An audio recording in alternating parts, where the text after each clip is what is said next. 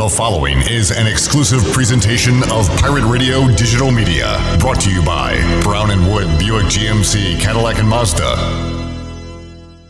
Hey Pirate Nation, this is Tom Brown from Brown & Wood Buick GMC Truck. We've been serving the Pirate Nation in Eastern North Carolina for 83 years. We have 4 brands, 3 generations, 2 showrooms, and 1 goal, to make sure you leave a happy customer. We're located on Greenville Boulevard next to the Convention Center, or shop us online at brownandwoodauto.com.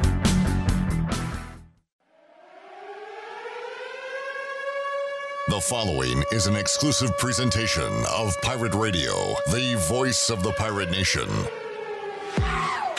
Welcome to Pirate Radio Live. You can paint this one purple.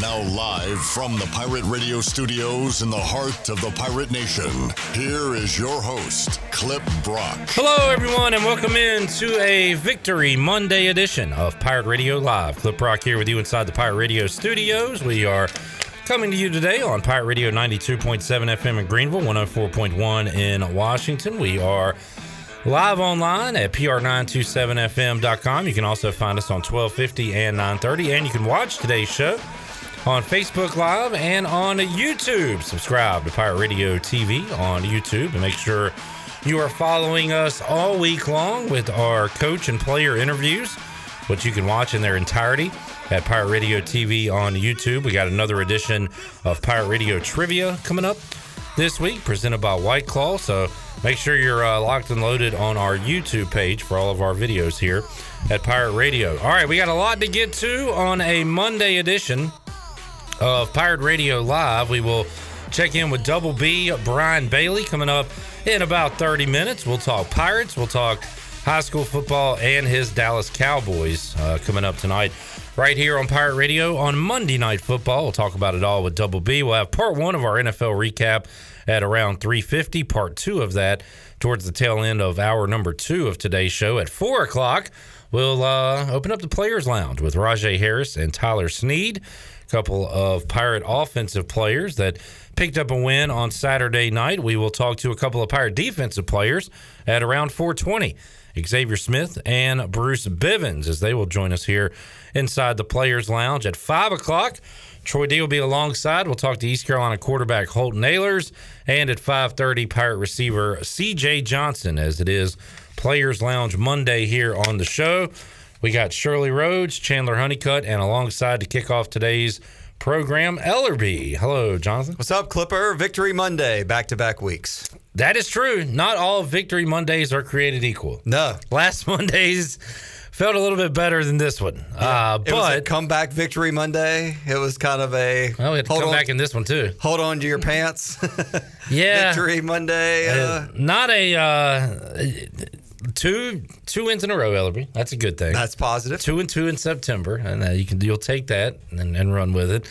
But a lot of upset fans on the U.S. Sailor fifth quarter call-in show about how that game was won and how close that game was against Charleston Southern. I was not expecting a close game. Was not expecting to walk into Dowdy-Ficklen Stadium and watch Charleston Southern pretty much do whatever they want in the first quarter and jump out to just a solid 14-0 lead. Now, obviously, we all know what happens, and the Pirates bounce back, but it was a little shocking, and people were getting unsettled in the fic on Saturday, trying to figure out what the heck was going on. All in all, the Pirates did win. They are sitting at 2-2 as they turn the page to October, which I would think, as East Carolina goes into this Tulane game, it is absolutely just huge for setting the tone for the final 8 games of the season, especially with it being a home game, 3:30 kickoff. The weather looks about the same as it was this past weekend.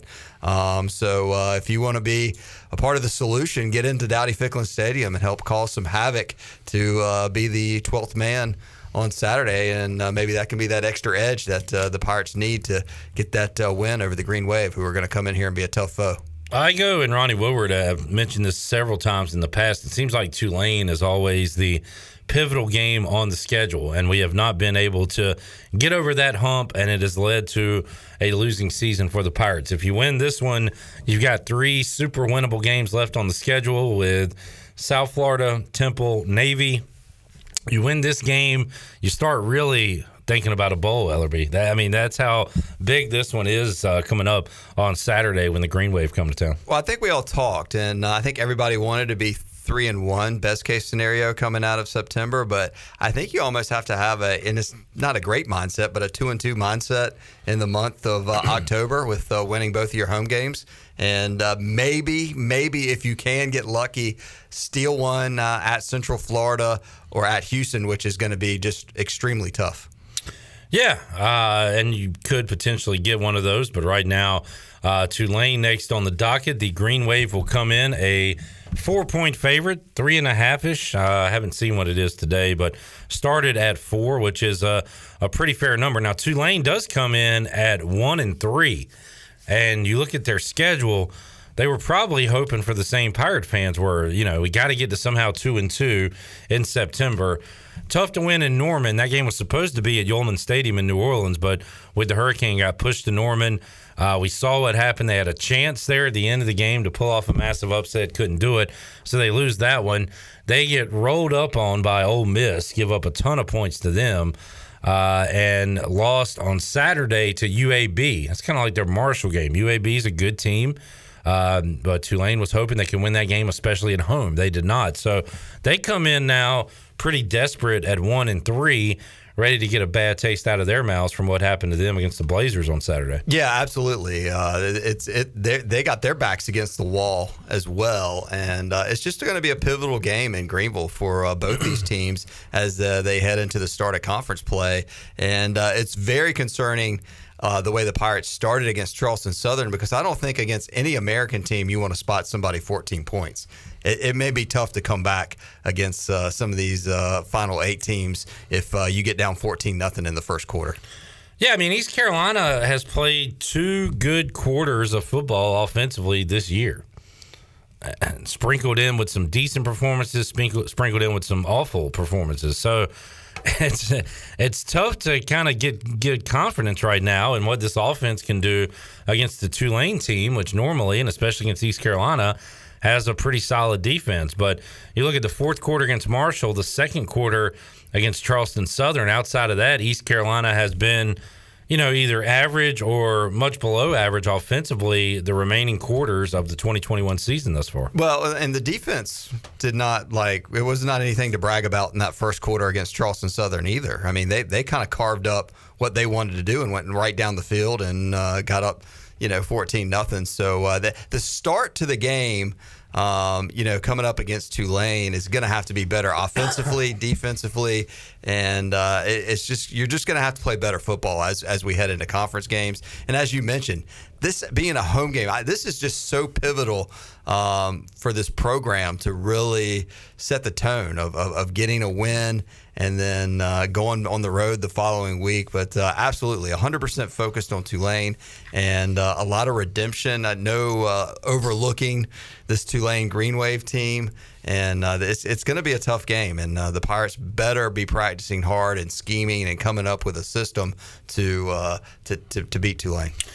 Yeah, the defense gave up 536 yards to an FCS team. So if you thought by me saying the offense didn't look good was propping up the defense, you're wrong. Right. I was just being sure. I just hear a lot of people and look, the offense does deserve criticism, but the defense wasn't anything to be like, woo, sure am glad we had those criticize guys. Whatever you like. Right. It was not pretty. Now, with that being said, another big play by Keaton Mitchell. What an awesome run and speedster that kid is. And then the pick six. Just a tremendous part of that victory on Saturday. Finally saw a big play to CJ Johnson for the first time in 2021. Yeah, and excited that East Carolina football, is 2-2. And, honestly, I mean, the tailgating was tremendous on Saturday. The crowd was great. They improved on the game operations from what I could tell.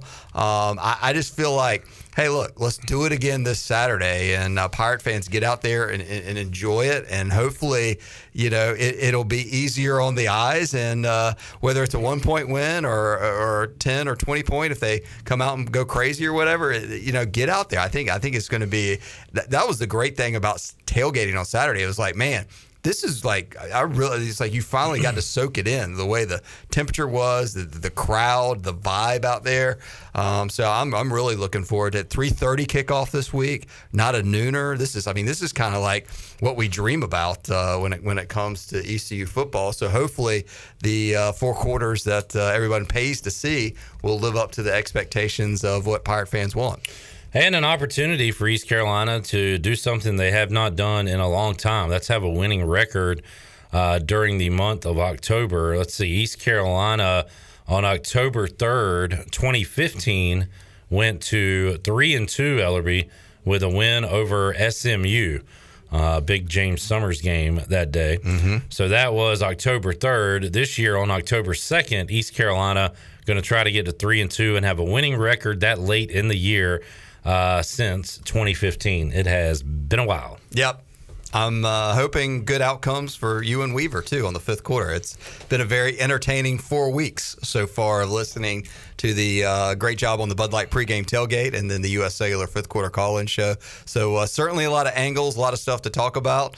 And, you mentioned Tulane. They're kind of been a team that's been displaced, with the hurricane and a lot of road games and a real tough opponents playing at Oklahoma and at Ole Miss. So certainly I setting up for a fun Saturday, or hopefully a good matchup between two teams that I hope are evenly matched. I hope East Carolina's not overmatched by Tulane, because we've certainly seen them have more fun of recent times when they've played the Pirates.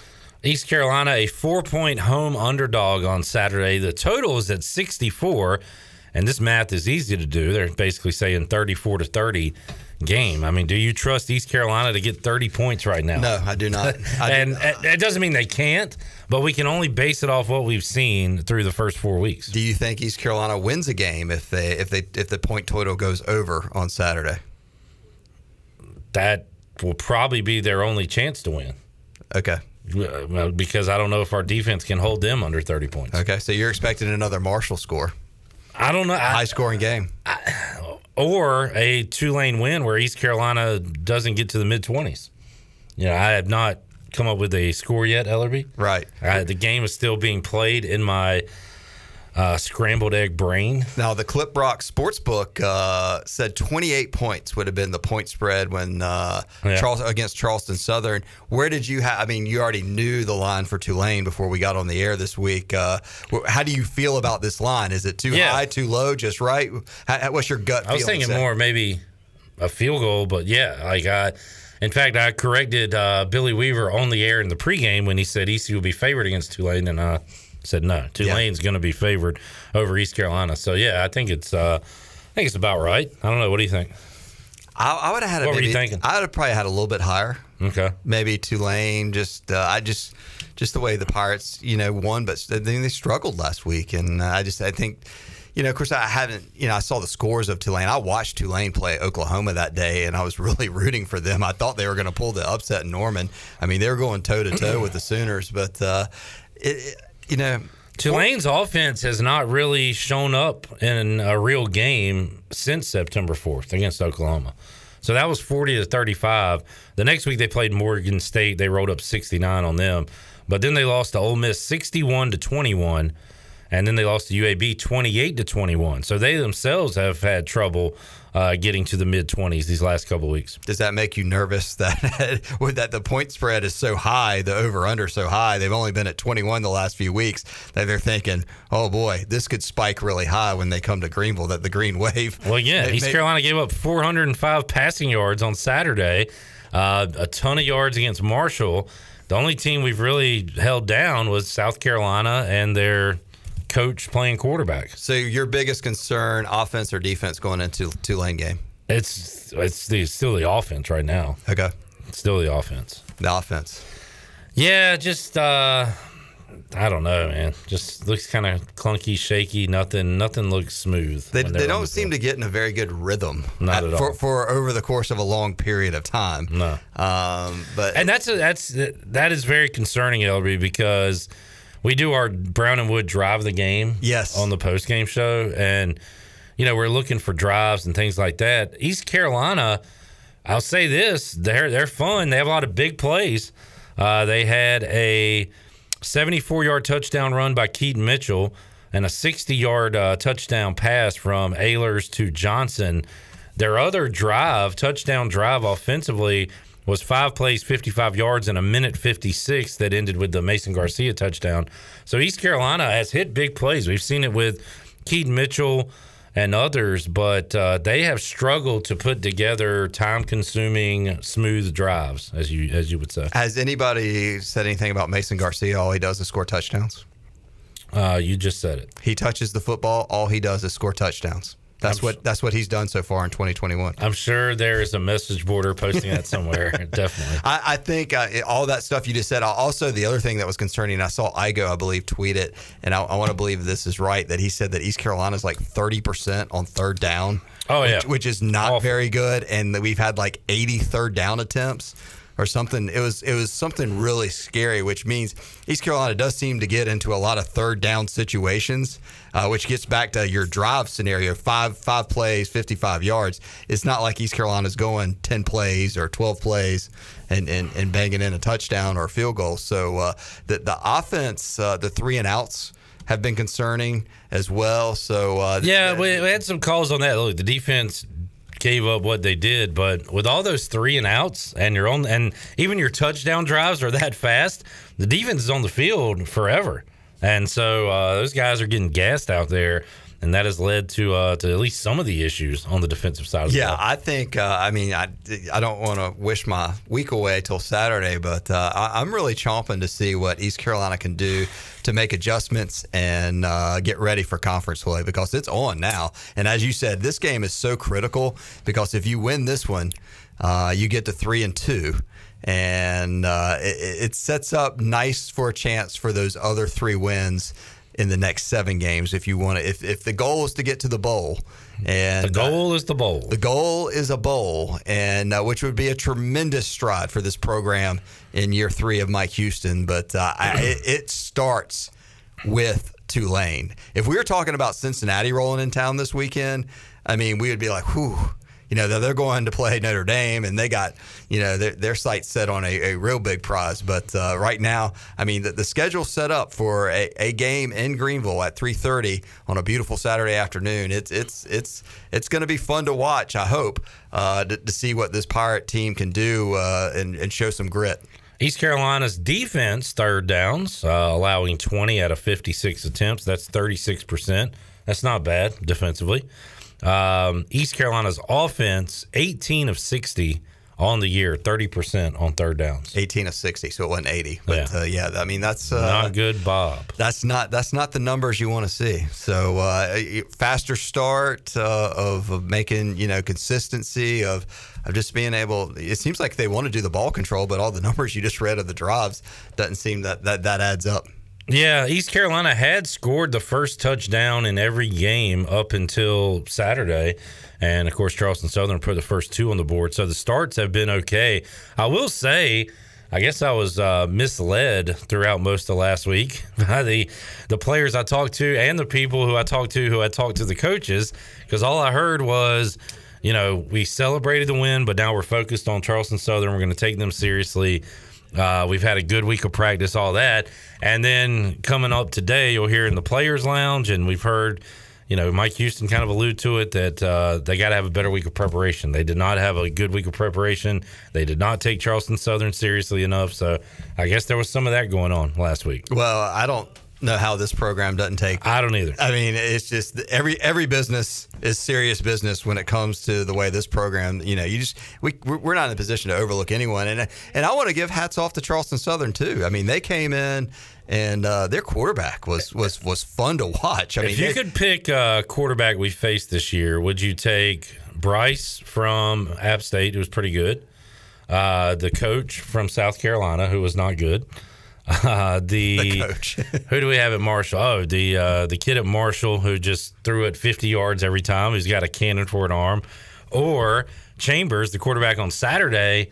I'm not thinking twice, and I'm grabbing Chambers, and I'm rolling into town with a fun offense. Yeah, I mean, he had the legs and the arm. So, I mean, he was carving up East Carolina like a turkey on Thanksgiving. But, I mean, it was – I mean, they were impressive to the – not the fun eye of Pirate fans. But we'll see. I mean, I don't know what the quarterback situation's like at Tulane. But they have a very good quarterback in Michael Pratt. They have a mobile quarterback?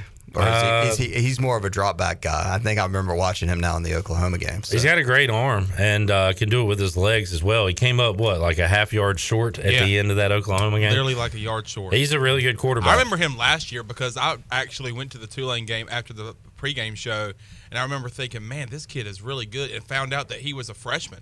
So he's got many more years in New Orleans. Well, and Willie Fritz has done a hell of a job down at Tulane. I mean, he's kind of gone in there and built a great program. It's been just very – I mean, Tulane's just been a solid program. I mean, they've been going to bowl games. And as I said, they are solid in the middle of the pack of the American, where East Carolina has been in the basement trying to trade places with them. And this is a game that if you want to trade places, you got to send them to 1-4, and East Carolina's got to go to 3-2. Redbeard says that Charleston Southern played up to their Super Bowl billing. Mike Houston said it would be their Super Bowl. Mm-hmm. And, they were ready to try to get that Super Bowl ring. East Carolina now 1-1 in Super Bowls this year. Billy Weaver said this was App State Super Bowl week one. App State won that ring, and then East Carolina, according to Mike Houston, won a Super Bowl on Are there Saturday. Any more Super Bowls this year? I sure hope not. I think two's enough. What if East Carolina is playing undefeated Cincinnati? That's our Super Bowl. Is that going to be a Super Bowl? If we're 5-6 going into that game, is that a Super Bowl? Luke Fickell is going to say this is their Super Bowl, and all of our fans are going to get mad at it. So that's how it's going to go. He's also going to say we're a great team. Oh, this is one of the best teams on paper I've seen. Their stats and their record doesn't indicate how good they are. They put their pants on the same way we do. You sound like an FBS head coach. Thank you. I think we all have to pull for an 11-0 Cincinnati to come in to Greenville, North Carolina. I hope they beat Notre Dame this weekend. I mean, it's just that would be tremendous. Too. I mean, I wonder what kind of time slot or TV slot will East Carolina-Cincinnati gets. Will they, because that's still a Friday or Saturday game. Yeah, it's just a shame that we're not going to have a full house to see it, you know? Well, you don't know that yet. Yes, I do. It's after Thanksgiving, Ellerbe. We've never had a good crowd for game after Thanksgiving. Oh, I know, but what if they – what if? All right, Troy, anything's possible. Anything's possible. Calm down. Calm down. That's on me. Sorry. Yep, sorry. Anyway. Would it make a difference if we had a full house against Cincinnati? No, but you're talking up to kickoff time and how big the game is. It would be a lot cooler if it – was a full house, right? It's just hard to get a full house because the students are gone. Well, you don't know that. Yeah, they are gone. they're on Thanksgiving break. Wait, now you know that? Yeah, I just thought about that. So do we want that game like at noon on Friday? Is that what you're saying? I don't know what I'm saying. Ellerbe, I'm 1 week at a time. I'm an FBS coach. You're one. Tulane's got good kids. So you're only focused on Tulane. We're not on to Cincinnati. We're not on to Cincinnati. Speaking of Bill Belichick, are you going to get all teary-eyed for the Brady back to Foxborough this Sunday night, Ellerbe? I mean, because the Patriots aren't very good. They are not. Which sets it up for – and I wish Brady would have won this week because it would have set up perfect scenario for the Patriots to win. So it still might. I mean, the Bucs are going to be big favorites in that game, but – The funny thing, did you see the Belichick press conference after the game? The reporter asked him, "Yes, what'd you see in the Mac Jones interception?" He just kind of stared at him and went. He made a lot of weird noises first, like, same thing you did. Same thing you did. We need to get that for later on in the show. Ellerbe, did you see the record-setting field goal by Justin Tucker yesterday? Yes, I didn't see it live, but I saw the highlight. I mean, and then I didn't even realize until they showed it a couple times that it hit the crossbar and rolled over. 66 yards. How awesome is Justin Tucker? He's so awesome that I saw Torrey Smith, who's a former NFL wide receiver, Darius Butler, former NFL player, and Emmanuel Acho and others on Twitter arguing about who the best kicker is, because Torrey Smith said that's the GOAT, Justin Paul Tucker, or whatever his name is, from Texas. And then Darius Butler was like, I'm not going to say anything because he just had a good kick, but we know who the real GOAT is, and had Adam Vinatieri's picture. I've never seen, like, real football players argue about at kickers. But Justin Tucker is at such a level that you've got like DBs and receivers and position players arguing about kickers, Ellerbe. And as special teams guys out there, they got to really appreciate that. Yeah, they're getting some love. And ironically, Brian Bailey interviewed Jake Verte on the sideline during the game at Dowdy-Ficklen Stadium, who's on the practice squad with the Ravens because Justin Tucker is the GOAT. And will never give up his job. Yeah, I mean, like the one thing, they did like a Real Sports or an E60 or something on Justin Tucker, and he seems like he sings opera.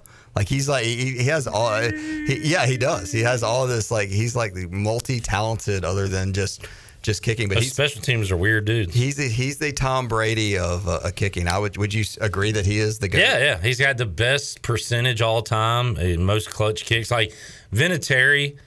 For what he did and his longevity, he was in the league forever. I think he's been surpassed at this point by Justin Tucker. I mean, he's got the rings that he was still a great kicker in the National Football League, and he'll have a great pension because he played for 35 years in the league. But it was probably fun to be a kicker on the Patriots and Colts during all that. I mean, if you had to be a kicker, I mean, you definitely want to be on a good team because that means one, you're going to score a lot of points. And you have the opportunity occasionally to win some games. But shame on the Lions. I saw the highlights. I mean, that guy should have never had a chance to kick a field goal. Yeah, it was like 4th and forever, and Lamar Jackson able to complete a pass around midfield. Yeah, I mean, there's just so many typical teams in the National Football League that are like the Lions, the Jaguars. I mean, there's just a lot of teams that are just constantly – you know, the losers. I mean, the Jets and Giants are both 0-for now. Which is still weird to wrap your head around the Browns, like, being good. Like, they're a real... It is tough. They're a real good franchise right now. I mean, you know, because it took me a while to accept that the Saints were good, and they validated it with a Super Bowl, you know, over a decade ago. When they beat Peyton Manning. But, I mean, the Saints for a long time before that were the same way. I mean, they were the team that had no fans. They wore brown bags over their heads. You know, they were the Aints. So, but, I mean, you respect when you see this, even with Jameis Winston as the quarterback now, they've transitioned out of Breeze, you still respect the Saints. Now, you don't think of, oh, they can. And the other weird thing is to see highlights and not see the Patriots be, you know, humanized too. That they're just not... They're not going to roll off a 12-4 year. Touchdown Tony Collins did not have a fun trip to Foxborough. I bet he had fun. You're right. He did have a fun trip. Didn't enjoy the game. He did not like the outcome of his team, but I will guarantee you Touchdown Tony Collins had fun. He said he was going to drink beer and sign autographs, so you're right. He probably did have a blast. And if those were the two things, he can do well. So we'll talk to Tony coming up on Thursday. We'll talk to that no-good, yellow-bellied coward Corey Glore. Trader coming up on Thursday. Yeah, hope he's enjoying his new job. He left us, to get a great job. So congrats. Well, ask Corey if he'll say if the Pirates win, if he'll say, then paint this one purple in Greenville today. I don't think he'll say that. You don't think it will? Who is the only kicker to win the MVP award in the NFL, Ellerbe? The only kicker to win the MVP. Did you know that had happened before? No, I had no idea. That's that is a stat to consider. It happened when I was 1 in 1982 by Washington Redskins kicker Mark Moseley. He was the MVP of the NFL. Are you serious? I am serious. What the serious. Heck did he do Don't that call year? Me Shirley.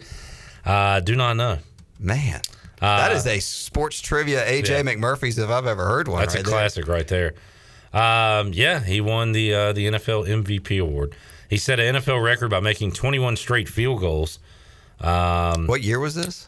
1982. I mean, wouldn't you like to go around the league and be like, did you play in the league in 82? What did you not do? A kicker was the MVP. Who were the quarterbacks? Everybody sucked in 1982. Well, the 83 draft was like the famous quarterback draft. They were like, enough of this. Marino, Jim Kelly. Yeah. So maybe they were like, enough of the Plunkett's and all the other kids in the quarterbacks in the NFL. Great run on MVPs after that, Ellerbe. But, yeah, that's – Who won the year after? Well, Theismann won, and then Marino, Marcus Allen, Lawrence Taylor, John Elway. Then you started to see some real names. But, there's your factoid of the day, folks. I wonder if they have like a Heisman house for NFL MVPs, and they're like, who is this guy? Who's this guy? Like, you see Marcus Allen rolling around, you see Joe Theismann, and you're like, hey, who's the waiter over here? Mark Moseley. Remember the name. Yep. All right, Ellerbe. I bet you Mark wore the single bar, too, like Theismann. I'm thinking so.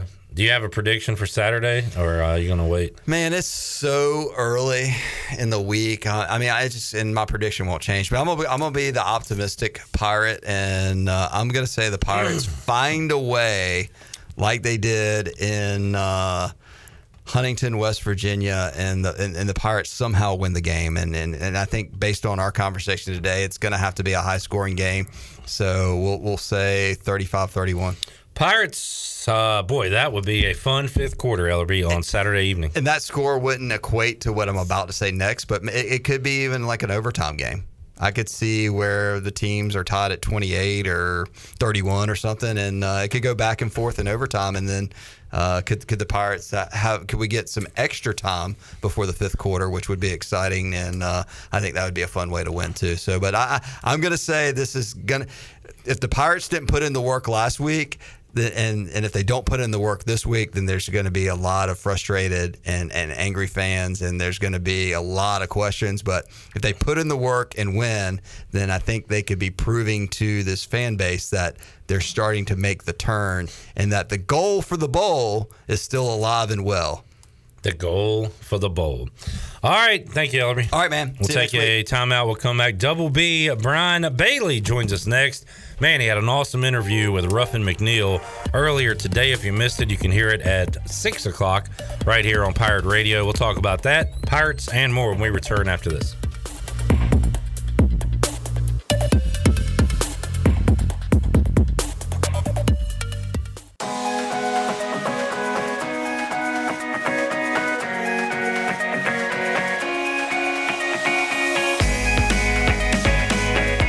You're listening to Hour 1 of Pirate Radio Live. Do you need custom t-shirts, apparel, or promotional items for your business, organization, or event? Keep it local. Print it local with University Sportswear. Contact them today at universitysportswearenc.com. Now, back to the show. Welcome back. Tommy's Express Car Wash. Come experience the difference at Tommy's. Now open at the corner of Greenville Boulevard and Red Banks Road. Doesn't your car deserve it? Visit Tommy's Express Car Wash today. Now let's head back in to Pirate Radio Live. Here is your host, Clip Brock. Back with you on Pirate Radio Live. We'll go inside the Players Lounge in the 4 o'clock hour with Rajay Harris, Tyler Sneed, Xavier Smith, and Bruce Bivens. In the 5 o'clock hour, you'll hear from Holton Ahlers and CJ Johnson. So all those interviews still on tap for a Monday edition, a Victory Monday edition of Pirate Radio Live. Had a great edition of the Brian Bailey Show earlier today at noon. He talked Pirate football with Steve Ellis, but also talked to soon-to-be ECU Hall of Famer. We're going to be inducted later on this year, Ruffin McNeill. And Brian Bailey joins us now. And Bailey, I tweeted it out at the time when I called Coach Ruff to line him up for your show to get him on hold and talk to him for about 45 seconds. I said that it put a smile on my face that might last the whole week. It was great hearing from him. And then your interview, about 25% of it sounded like you were talking to an old coach, and 75% sounded like you were just chatting with an old buddy. And I really enjoyed it. It was awesome to hear him back here on Pirate Radio earlier today. No, I appreciate that. And he is, he's been a friend for a long time now. I tell you what. Now, I barely knew him his first stint here when he was an assistant coach. I think he was here for a year, and then, when, of course, when he came back in 2010, we work with the coaches so closely, and you get close to some of them, but Ruff was just kind of different as far as just doing so many things out in the community and just, always being around. I can remember the Special Olympics, and most of all the coaches, do some, but Ruff just seemed to be out there just all the time, and I truly enjoyed working with him, and I didn't get a chance to do his coach's show at that time. But now that we're the official station of Pirates, I get to do Coach Houston's show, and you learn things about the coaches when you're that close. I mean, you're with them after big wins, you're with them after big losses, and you kind of get an inside feel for it. But Coach Ruff he's always been the people's coach, I guess you could say, and it was really fun doing that interview with him. That's the first time I've heard you tell a guest you love them, and the first time a guest has told you I love you more on the Brian Bailey Show, I think. Yeah, well. I thought about that when I said that, and it's funny because I grew up and it was like I didn't even hardly tell my dad I loved him for right a lot of years because you just don't think like that. Then you get older, you start thinking about, hey, you know, you do love your dad, so tell him you love him. And if you love somebody, you know, you tell him you love him. And so, but Coach Ross is a love coach now. If you missed it, make sure you check it out 6 o'clock, and of course it'll be available. It's available right now to check out on Facebook, YouTube, and you can make it downloadable as well. So, great interview with Ruffin McNeill. I believe Bailey, did he say he was going to be here for the Friday night before the game on Saturday, and then he'll be with his NC State Wolfpack in Tallahassee on that Saturday? Is that right?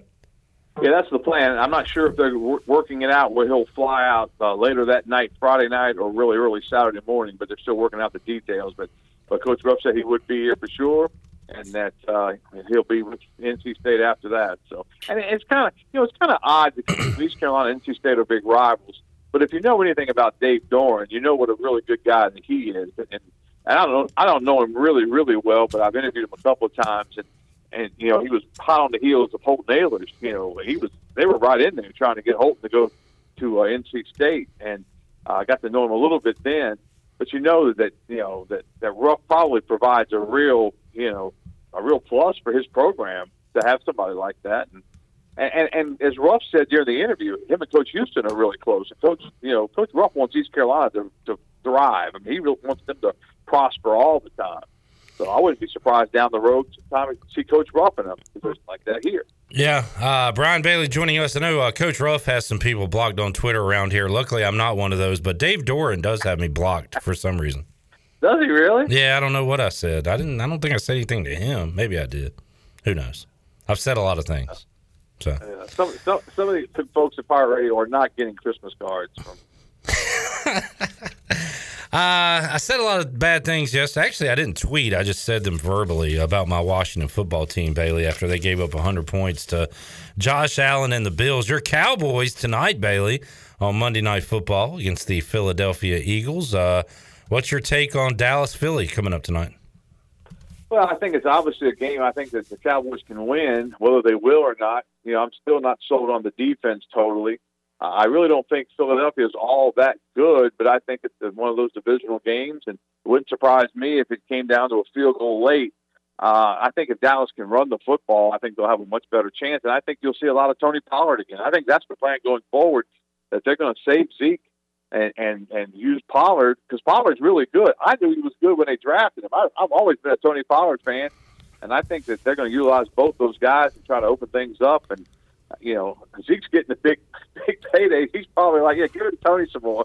I'm getting all the money. Go ahead and give it to Pollard. Well, I'm not saying Zeke is washed up or anything like that. I will say when watching Dallas, watching them last week against the Chargers, there is a burst that Pollard has that Ezekiel Elliott just doesn't have right now.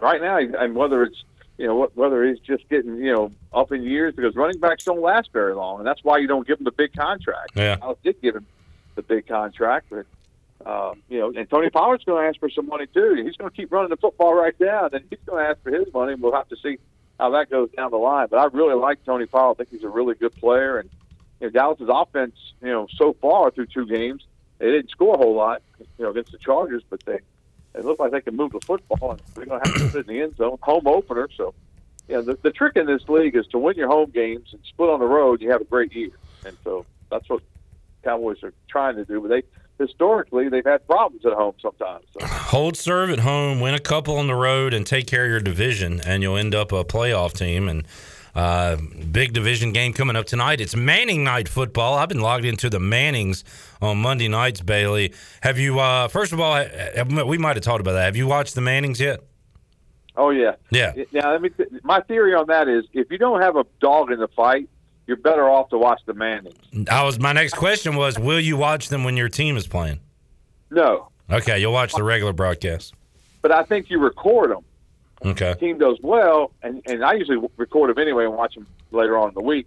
So I'll record both the regular broadcast and the Manning broadcast if I get time. I love the Mannings. I think they're hilarious. I think they come up with some great, you know, great stories. They have great guests. I mean, I think it's a brilliant idea. But I think if your team's playing, you gotta kind of keep an eye on your game. You don't care what they're talking about. But after the game's over, you might go back and watch it again and see, wonder what they said about this play, wonder what they said about that. Because I think they're very interesting.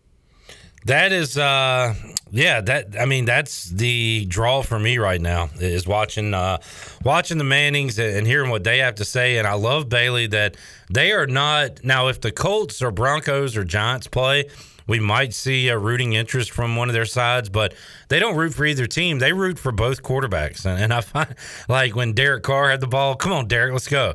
And then Lamar Jackson went to the Manning Passing Academy. There you go, Lamar. I like how they root for the quarterbacks, and really that's about it. And some of the guests they have on and talking about, Peyton saying Omaha, and they say, we knew Omaha didn't mean anything. We thought it was funny, too. Good stuff. Cowboys, Eagles, you can hear it tonight on Pirate Radio if you're riding in your car or prefer a Kevin Harlan call, who is the best in the business. You can hear it tonight right here on Pirate Radio. All right, let's get to Saturday, Bailey. And not every victory is created equal. Last week's win felt a lot better than this week's win. I can say that for myself and for Pirate Nation. Good news is the Pirates got the win, and they got a lot to clean up, though, Brian.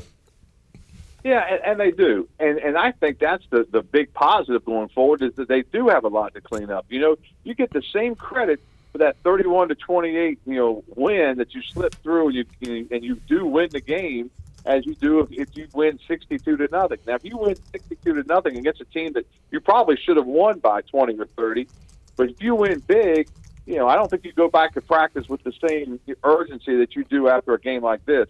They will, Tulane is not a great football team, obviously. They played really well against Oklahoma. But Tulane will beat East Carolina for sure if the Pirates show up and play like they did this past Saturday. But hopefully, and as Coach Houston said, it's a whole lot easier to learn a lesson after a win than to learn one after a loss. And I think that was the big thing going forward. I was really, at halftime, when it was 24-14, if you'd have told me that the offense wasn't going to score in the second half, you're crazy. Because I really thought they were cranking it up. Jaquan McMillan, the only points for the Pirates in the second half. And you think about it, Bailey, this offense has played two really good quarters this year. The fourth quarter against Marshall, second quarter against Charleston Southern. Every other quarter, they've been either average or well below average. And, that's just kind of the facts of it right now. Yeah, and I think that's why so many fans are on Donnie Kirkpatrick so badly, because, when this offense is cranked up, it looks absolutely as good as any offense in the country. I mean, it looks great. They everything's clicking and everything's fine. But then when it bogs down, it just really bogs down. And Coach Kirkpatrick said last week, in the press conference that he had on Wednesday night, he said that we're not doing anything different. We just execute. And and I don't know enough. I love watching the games, love seeing things. I'm not sure if they're lining up in different formations, if they've got more people doing different things, but I think on offense, when you execute, it's blocking, it's running the right pattern, for the receivers. It's so many little things, and if one little thing is off, then that bogs you down, and that tears it up. And I think that's what we're seeing, because I swear, like in the Marshall, they cranked up, and it was like, holy moly, here we go. But then after that, it kind of slowed down. Just hadn't seen enough of that in 2021 to give you confidence. But a new opportunity on Saturday, and a huge game for East Carolina to get to 3-2 on the season. 3-2 in October for the first time since 2015, Ruffin McNeill's last year here at East Carolina. So we'll end it the way we started at Bailey. The interview with Coach Ruff and Steve Ellis coming up at 6:00 right here on Pirate Radio, and then we got your Cowboys on later tonight. So it's Brian Bailey night here at Pirate Radio. There you go. I'm trying to get it pulled from the radio, but I don't have that kind of clout here. So they may play so badly they'll pull it from the radio anyway. Maybe so. Bailey, thanks for joining us, man. All right, thank you, man. Appreciate you. BB, Brian Bailey, joining us on the Fixed NC Live Line. We'll take a time out. We'll wrap up our wrap up hour one with a brief NFL preview, part one. We'll hit part two later on in hour two. And coming up at 4:00, our first trip inside the Players Lounge here on this Monday. We got Rajay Harris, Tyler Sneed, and then later on in the hour, Xavier Smith and Bruce Bivens. DJ Shirley Rhodes. That was an unintentional DJ there. No, my computer just froze for a second and couldn't figure out what was going on. Dang technology. Oh, there it goes again. What the heck, man? I don't know if I like this remix. I don't either. Chandler, let the beat drop. Have you talked all day? No. On the show? Yes. A little bit. On the show. A little bit. During Ellerbe's segment. Good to see you. Good to see you too, brother. All right, brother man. Good to see you yesterday at Tiebreakers. Yeah, watched my crappy football team and watched some good football teams as well play. We will recap what went down on a wild week 3 of NFL Sunday. We'll be back with you. Holy cow, man. It's like musical chairs when the music stops. Yeah. Stop. I don't know what's going on. My computer is not functioning properly right now. We'll be back after this.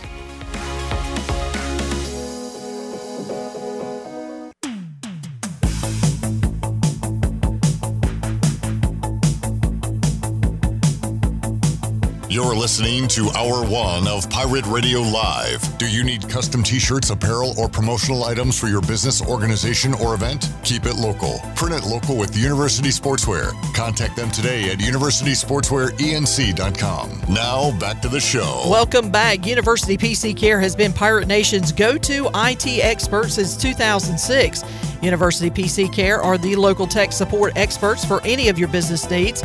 Let University PC Care take care of it so you can take care of business. Visit universitypccare.com to learn more today. Now let's head back in to Pirate Radio Live. Here is your host, Clip Brock. Alrighty, welcome back into the program. Clip Brock, Chandler Honeycutt, Shirley Rhodes, Dallas Goddard, first touchdown. I don't know, maybe.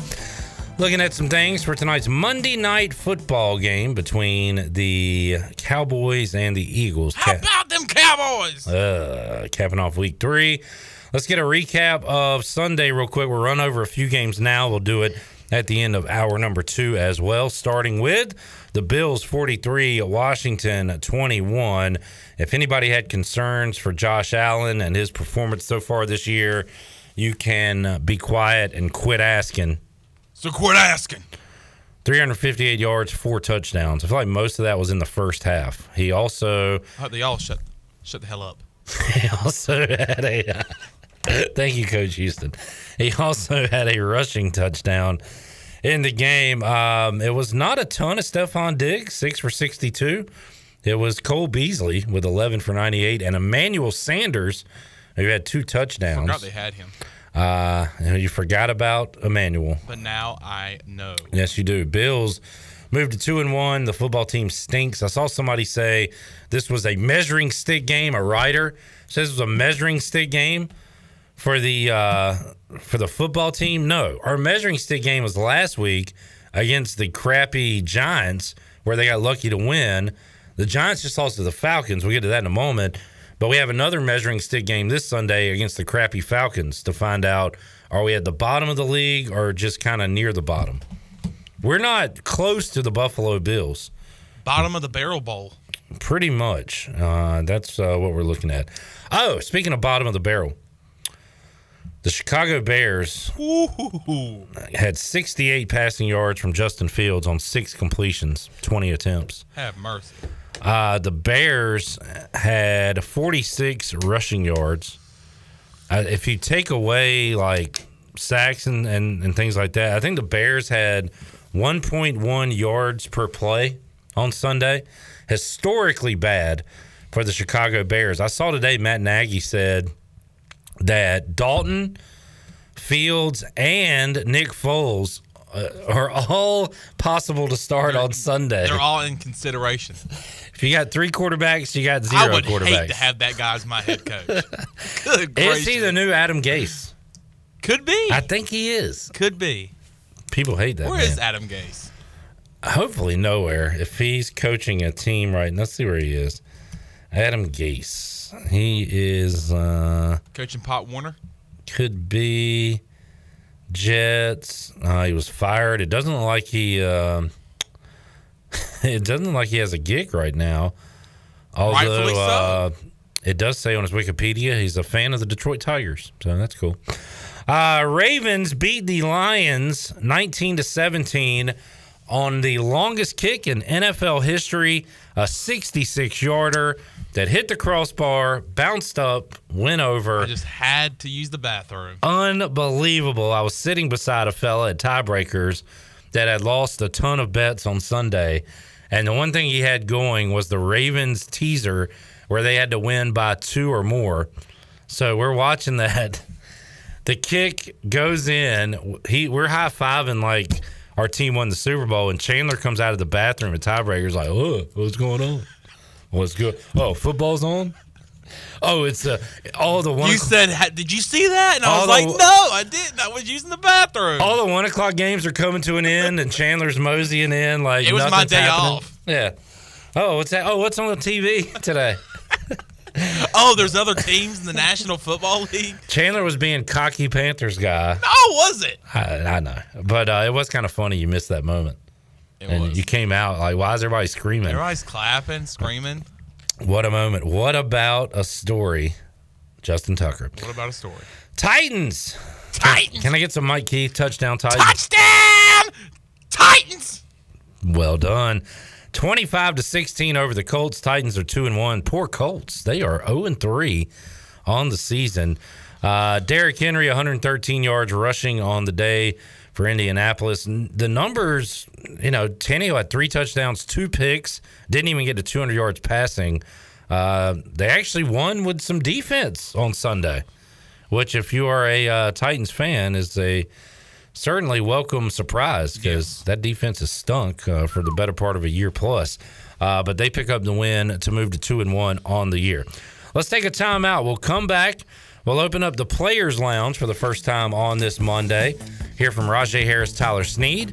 We also got Xavier Smith, Bruce Bivens. And then later on in Hour 2, we'll continue our NFL Week 3 recap. All of that and more on the way on Pirate Radio Live here on a Monday. Chandler, what is this? Uh-oh. We'll be back with you after this.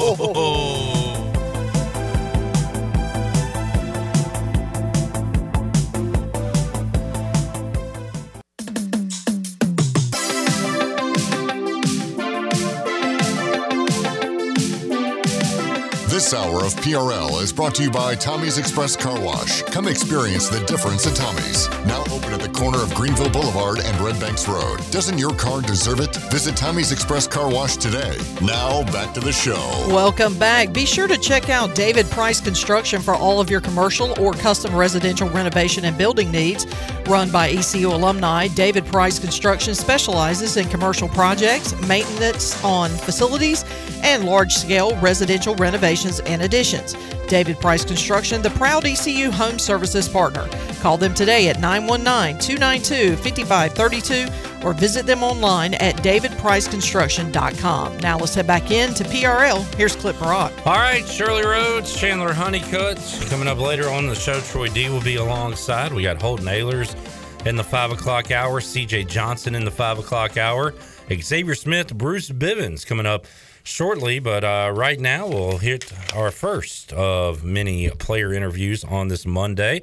As earlier today, Rajay Harris and Tyler Sneed dropped by the Pirate Radio studios, and we went inside the Players Lounge, got their take on the Pirates' win over Charleston Southern, looked ahead to Marshall as well, even mixed in a little NFL talk. Here's how it sounded earlier today. Let's go inside the Players Lounge.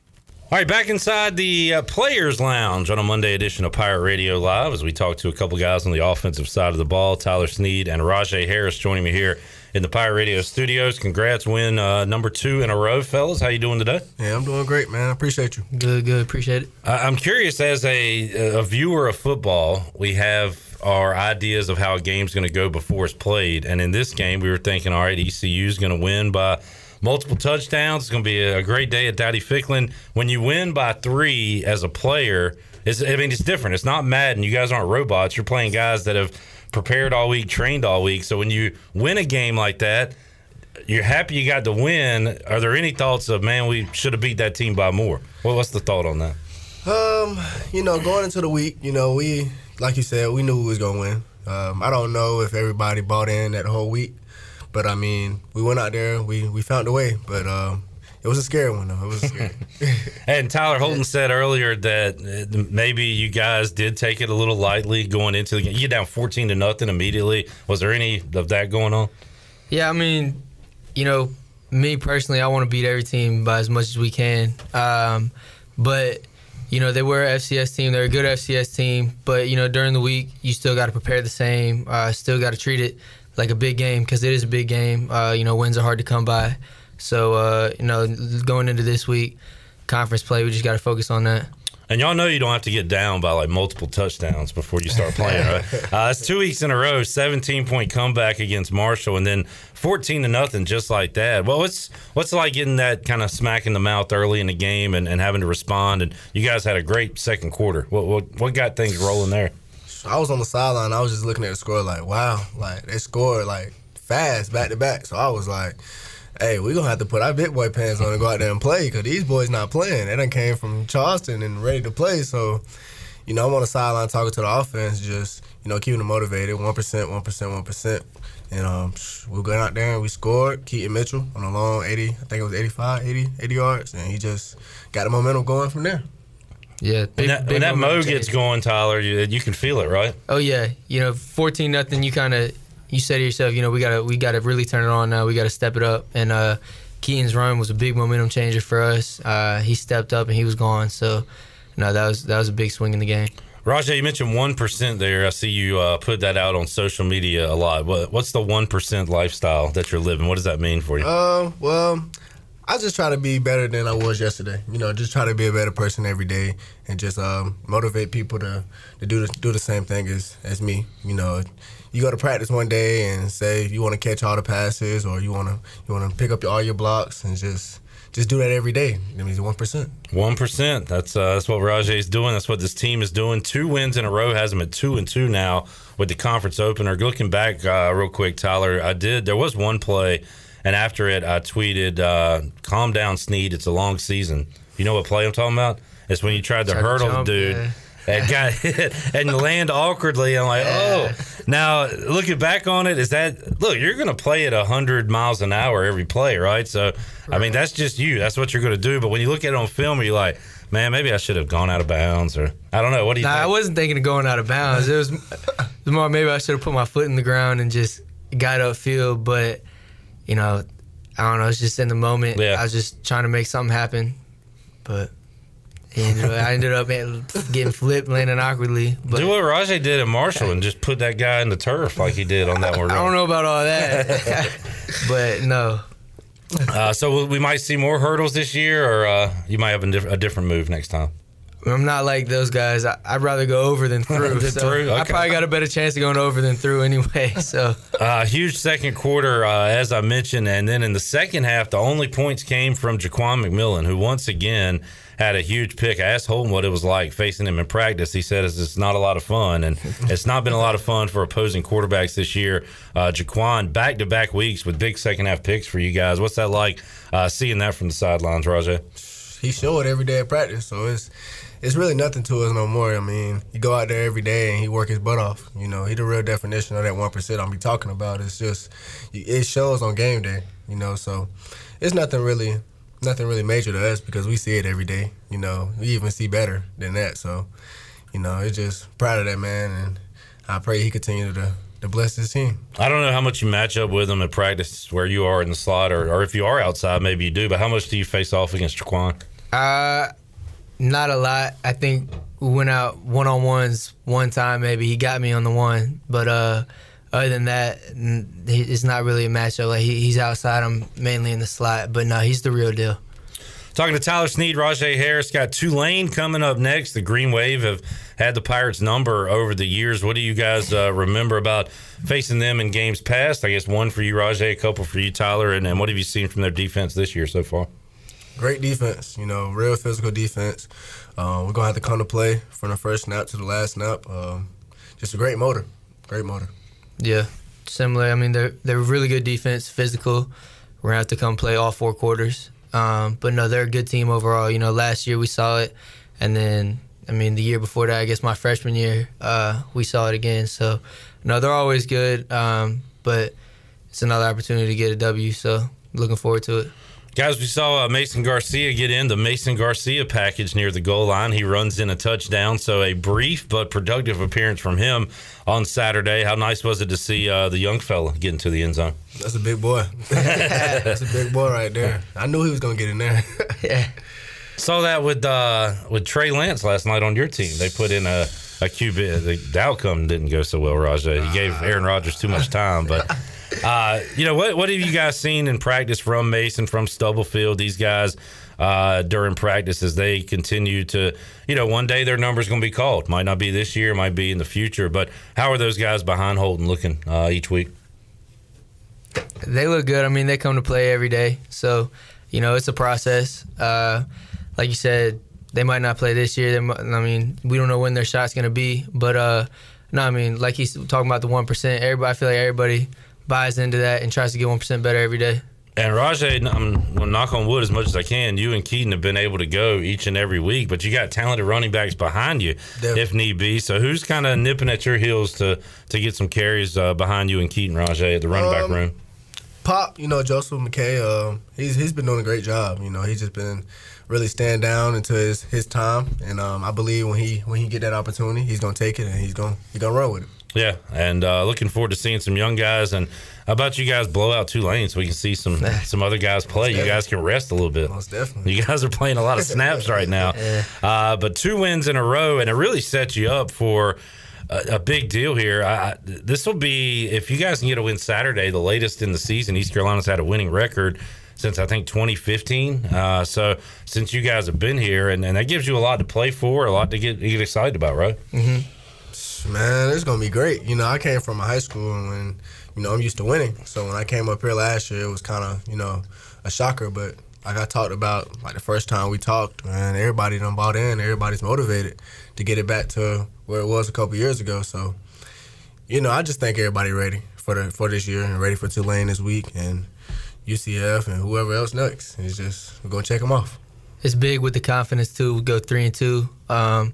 You know, just that, especially going into conference play, just bringing that confidence in every week. I mean, that'd be huge for the team. Definitely. Tyler Sneed, Rajay Harris joining us. How was Sunday practice? Was it a tough one, a regular one? How'd it go for you? I mean, it wasn't too bad. You know, the meetings was kind of like, you know, it was crazy. But we went out of practice. We did the same thing, the special team circuit, and we ran a little bit. You know, did some team periods, but it wasn't that bad. It was about the same. And things were a bit chippy, it appeared, on the field Saturday night. A lot of talking, a lot of yapping.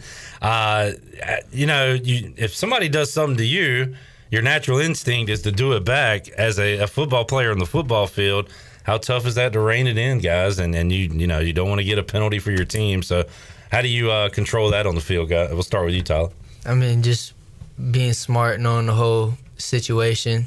You know, obviously it was a close game, so every yard counts, you know, with the field possession and stuff like that. But, no, I mean, for me, I don't take it personally. I mean, it's out there on the field. Anything can happen. You know, everybody's trying to win. So just be smart about it. Rajay, you're a pretty cool dude when you come in here. I'm not going to try to tackle you on a football field. You're probably a different person, but how do you keep calm in those situations? I just try to stay disciplined. You know, I can't let what they say get to me. Like, I don't know you outside the field. It's just, you know, I be locked in. So whatever I have to do to win, that's what I'm going to do regardless. So I don't too much care about what they got to say. 3:30 kickoff coming up this Saturday. East Carolina taking on Tulane. My team lost yesterday. Rajay's team lost last night. Tyler's Cowboys will be on Pirate Radio tonight. They're going to lose tonight? Yeah, let's go ahead and sweep it. Let's get a losing sweep. Tyler, how you feel about a division matchup? Jalen Hurts and the Eagles coming to Dallas. What's going to happen tonight? Dak Prescott's going to lead them boys to a win. Cowboys. Sneed was already talking about a Super Bowl before we got on the air today. Yes. It's week 3, man. Relax, you know. Cowboys. Super Bowl team. Yeah, oh, man. I can't take this. I know. Let's wrap it up. Rajay, Tyler, great to talk with you guys. Good luck this week. Get another W, make it 3 in a row, and let's keep it rolling, fellas. Yes, sir. Sound like a plan. All right, Rajay Harris, Tyler Sneed there. I didn't notice until I'm seeing the video on Pirate Radio, a picture of when those guys were here earlier today, that Rajay Harris is wearing a Slipknot shirt. Slipknot is a alternative metal, heavy metal band. I'll have to ask Rajay and Tyler, remind me next week to ask about their musical taste and why Rajay Harris was wearing a Slipknot shirt earlier today, and if he listens to that band. Just something I noticed watching the Facebook Live feed. All right, let's get a break in. We'll come back. When we return, we'll talk to a couple of guys on the defensive side of the ball. Boy, they got smacked in the mouth early, responded, but probably faced the best quarterback to this point they've seen in 2021. We'll ask Xavier Smith and Bruce Bivens about that. You'll hear what they had to say about Saturday night, and talk about Tulane as well when we roll on back inside the Players Lounge when we return on Pirate Radio Live after this.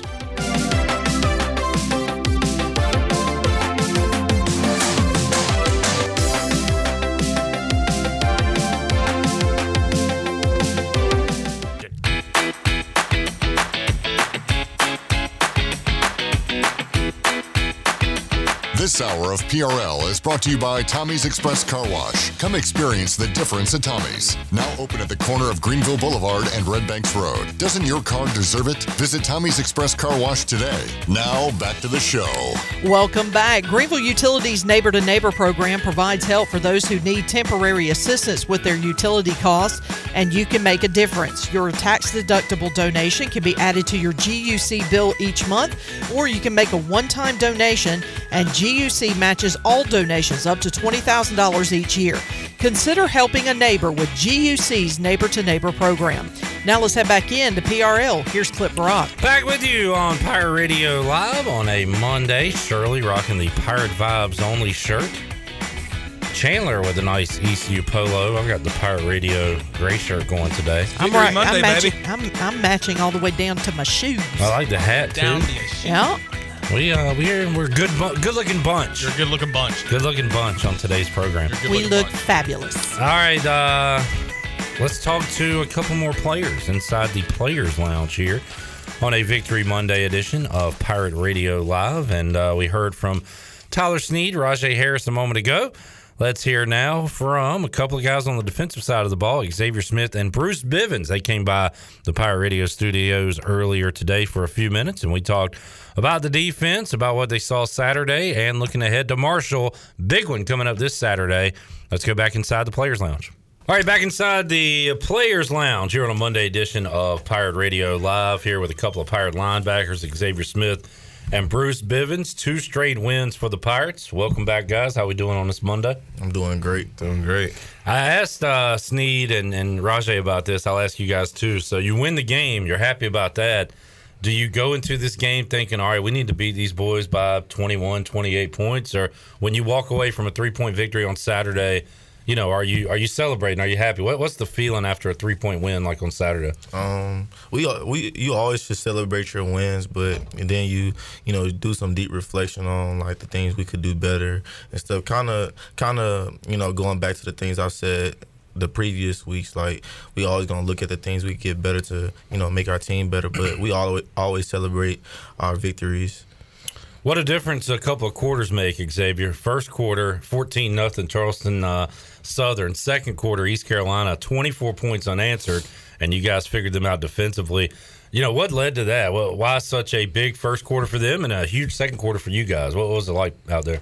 I think we just have to treat every week like it's the best team we're going to play. I feel like mentally, we went to the game like expecting to win, and they came out and smacked us in the mouth. But once we got that wake-up call, that's when we got it together, and we can't go about weeks like that. So it's important we just mentally focus and treat each week like it's a championship game. So that's my biggest thing, because we got a lot of younger players. So as me and Bruce as leaders, it's important that we just really push that on them, treat every week like we're playing Cincinnati or South Carolina, because we all seen what we did against South Carolina, and then we, the week of preparation, we felt that, we knew we were going against an opponent. I feel we kind of slipped this week, but a win's a win, regardless of the day. It was a little ugly, but still love the guys, and it was a great team win.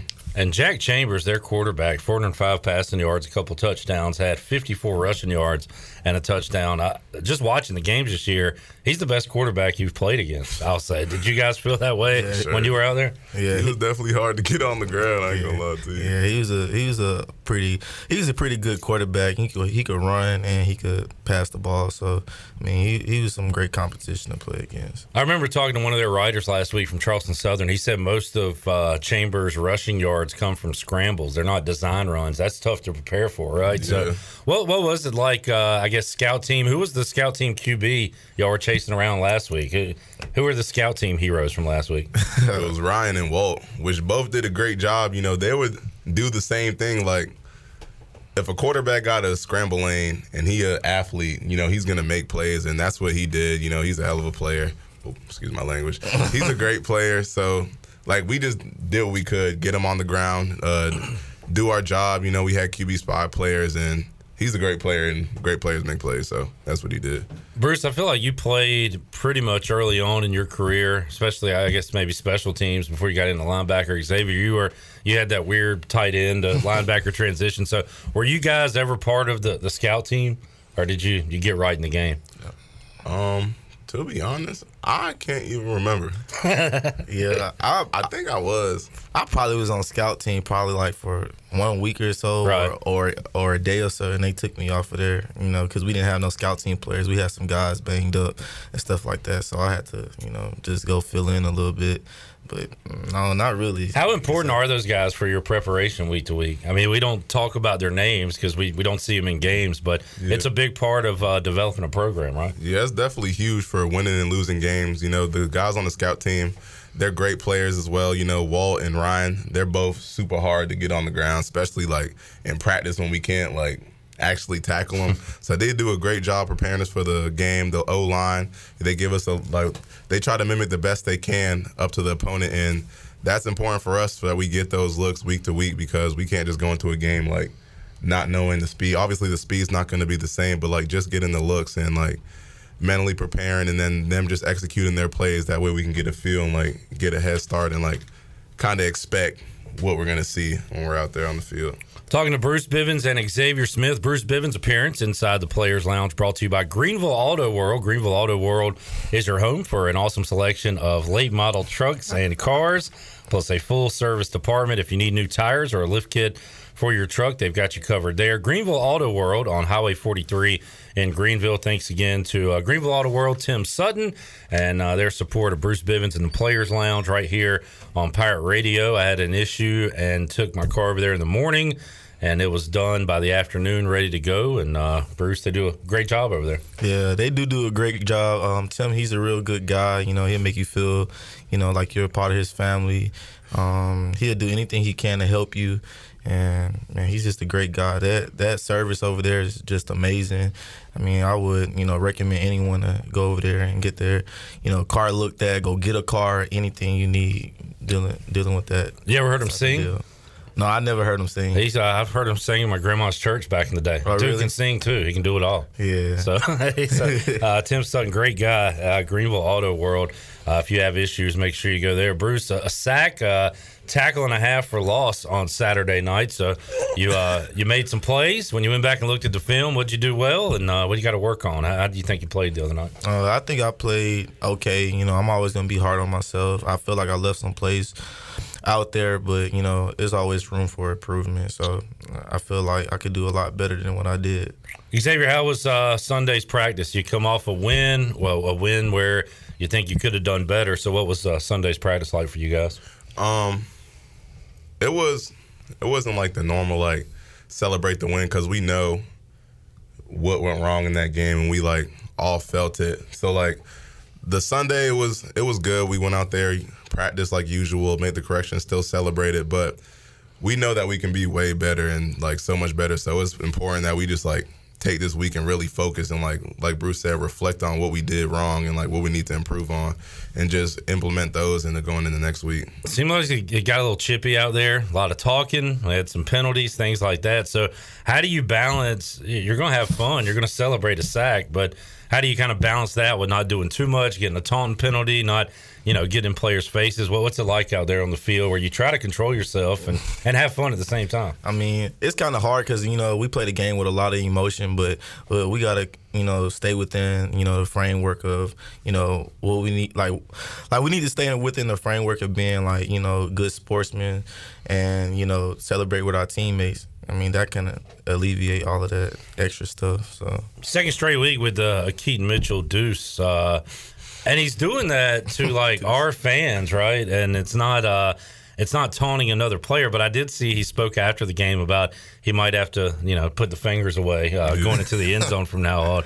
So you don't – like, you want to have fun, but I guess you, there's a line you cross. But I don't know. I don't see nothing wrong with putting it up to your team as long as you're not doing it to the other team. But is that kind of stuff discussed by the coaches with you guys? Yeah, that was a huge emphasis last night in the meetings, just like – after the whistle stuff, celebrating, like, the taunting calls, some that we didn't get flagged, but, like, going into the next week, they'll be looking for that stuff. So it's important that we take those, too, because there's a lot of points in the game where a flag could have hurt us, a flag could help us. So it's just important to take those, even though it's a rule we don't all agree with. At the end of the day, it's a rule, so we have to respect it. Bruce and Xavier, as linebackers, you're kind of there in the middle, and your officials around you. How much conversation do you have with officials, like during a game? Like, you know, do you talk to them at all? Do they talk to you about, hey, next time you do that, it's a penalty? What's the chatter like, if any?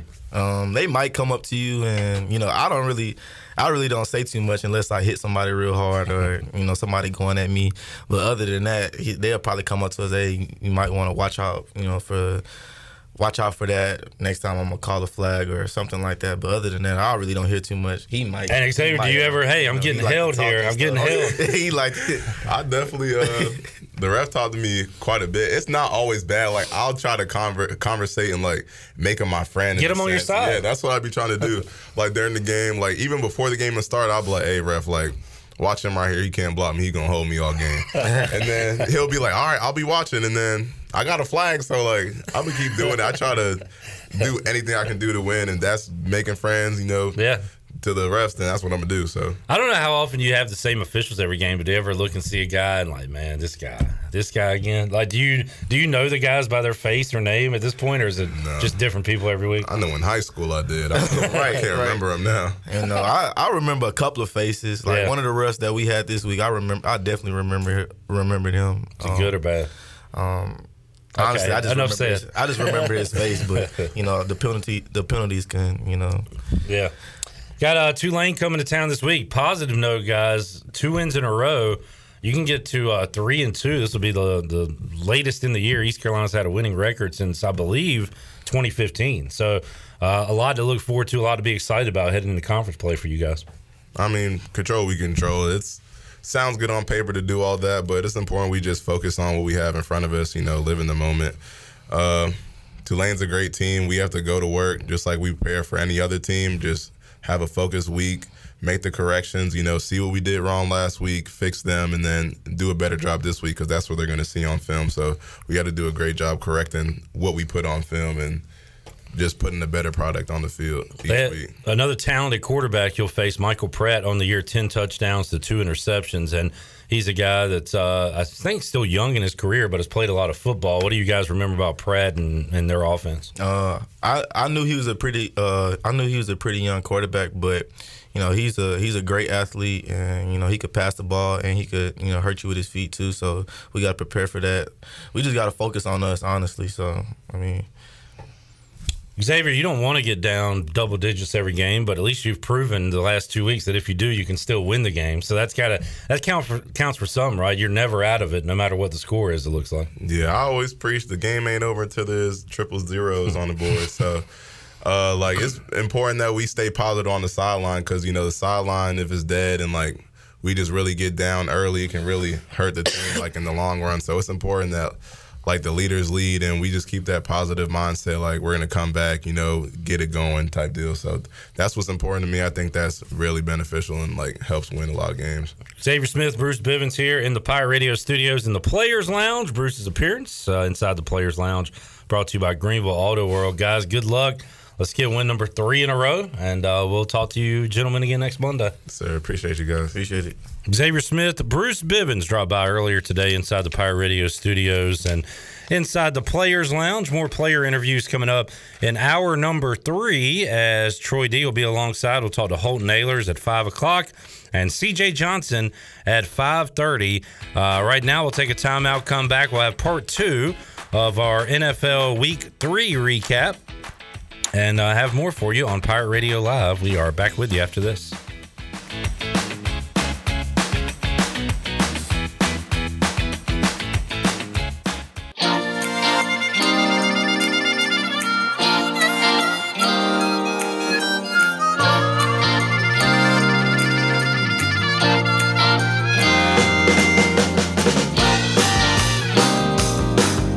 This hour of PRL is brought to you by Tommy's Express Car Wash. Come experience the difference at Tommy's. Now open at the corner of Greenville Boulevard and Red Banks Road. Doesn't your car deserve it? Visit Tommy's Express Car Wash today. Now back to the show. Welcome back. Do you have real estate questions about buying or selling residential or commercial properties? Are you curious about this current real estate market? Or do you need a property manager for rental houses? ECU alum Scott Harris with RE/MAX and SD Harris Properties can help answer every question you have and show you a stress-free real estate experience that'll be memorable and enjoyable. If you have real estate questions, Scott has answers. Give him a call today at 347-1857. Now let's head back in to PRL. Here's Clip Rock. All righty, we will go back inside the Players Lounge coming up at 5 o'clock with Holton Ahlers. Also, you'll hear from CJ Johnson coming up live in the 5 o'clock hour. Right now, we'll talk more NFL. Kenny in Facebook Live says, you taking the Cowboys tonight? Well, here's what I am taking tonight. Tony Pollard over 2.5 catches. I like that. And I said before the year, my breakout star in 2021, unfortunately, is the Dallas Cowboys, CeeDee Lamb.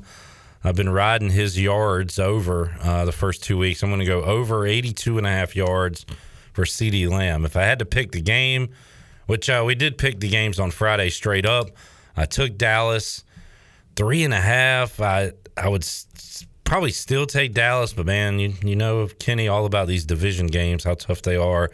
But if I had to pick, gun to my head, I would take Dallas minus the 3.5. So...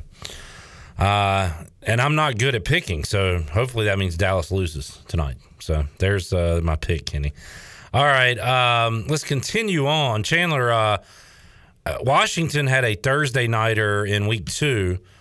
I loved it because Sunday I could relax, no stress, just watch other teams play. This week, the Panthers had a Thursday nighter. Do you enjoy it, or do you miss watching your team? How did you enjoy Sunday's slate? It was totally a different vibe walking into tiebreakers on Sunday. Kind of sound like Tony Dunn. Oh, man. That was a different vibe, homie. No, it was a vibe that I kind of liked. Total surfer dude, man. Hey, homie. Oh, man. I love it. I wish, it's so stress-free. Like, I wish we played every Thursday night, Sunday night, or Monday night, so I could just enjoy Sunday for what it is. But I tell you what, though, when ECU is the Panthers are playing on Sunday, I focus on one TV. Yeah. It goes to commercial, I'll try to watch the game nearest to it. Yesterday, not having the Panthers to stress about, this is how I looked for those viewers. I was like this. I didn't know which one to watch. I spent more time watching the Washington Football Team take on the Bills, and then also the Tennessee Titans take on the Colts because, one, they were on the TV right beside me, and they were right beside each other. So, but, yeah, it was a – I like it, but I also, you know, I like when the Panthers play on Sunday too. The Chargers knocked off the Chiefs 30-24, a back-and-forth game. Chargers got up early. Chiefs came back, took a lead. But Justin Herbert is the real deal. 4 touchdowns for Herbert. And, boy, Patrick Mahomes and the Chiefs were very sloppy. 2 interceptions for Mahomes. They lost at least 2 fumbles. 2 fumbles, one by Hill, one by Clyde Edwards-Helaire. Wow. And it just goes to show, I mean, the Chiefs – yeah, they can turn the ball over 4 times and still almost win, but when you make that many mistakes, they are still human, and now they have lost 2 games in a row, and really due to mistakes. Clyde Edwards-Helaire had a fumble in the Ravens game that cost them that win, and then more mistakes yesterday, and they were unable to beat the Chargers. Chargers are 2-1. Yeah, and for those 4 o'clock games, I was able to go and slip over to the Buck. Dubuck.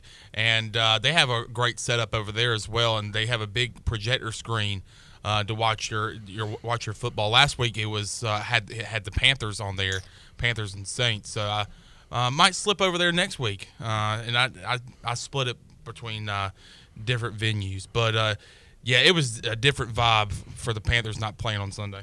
All right, we've already moved on from that. It's just a different vibe. All right. Shirley, rough day for Mac Jones. No kidding. Bill Belichick wanted to talk a lot about it in the postgame as Mac Jones and the Patriots lost to the Saints. 3 picks for the rookie from Alabama. Alabama. And Coach Belichick was asked about it after the game. Bill, what did you see on Mac's interceptions?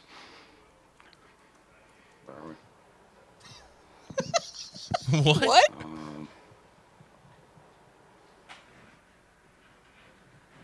Well, probably the same thing you saw. Such a weirdo. Bill, what did those... you see on Max? Yeah, let's hit it again. Oh, okay, sorry. I want to hear that first noise you made. Oh, let me back it up a little bit. Yeah, back it up to the beginning. Okay. Back it up. Bill, what did you see on Max interceptions? What is that? That's not even...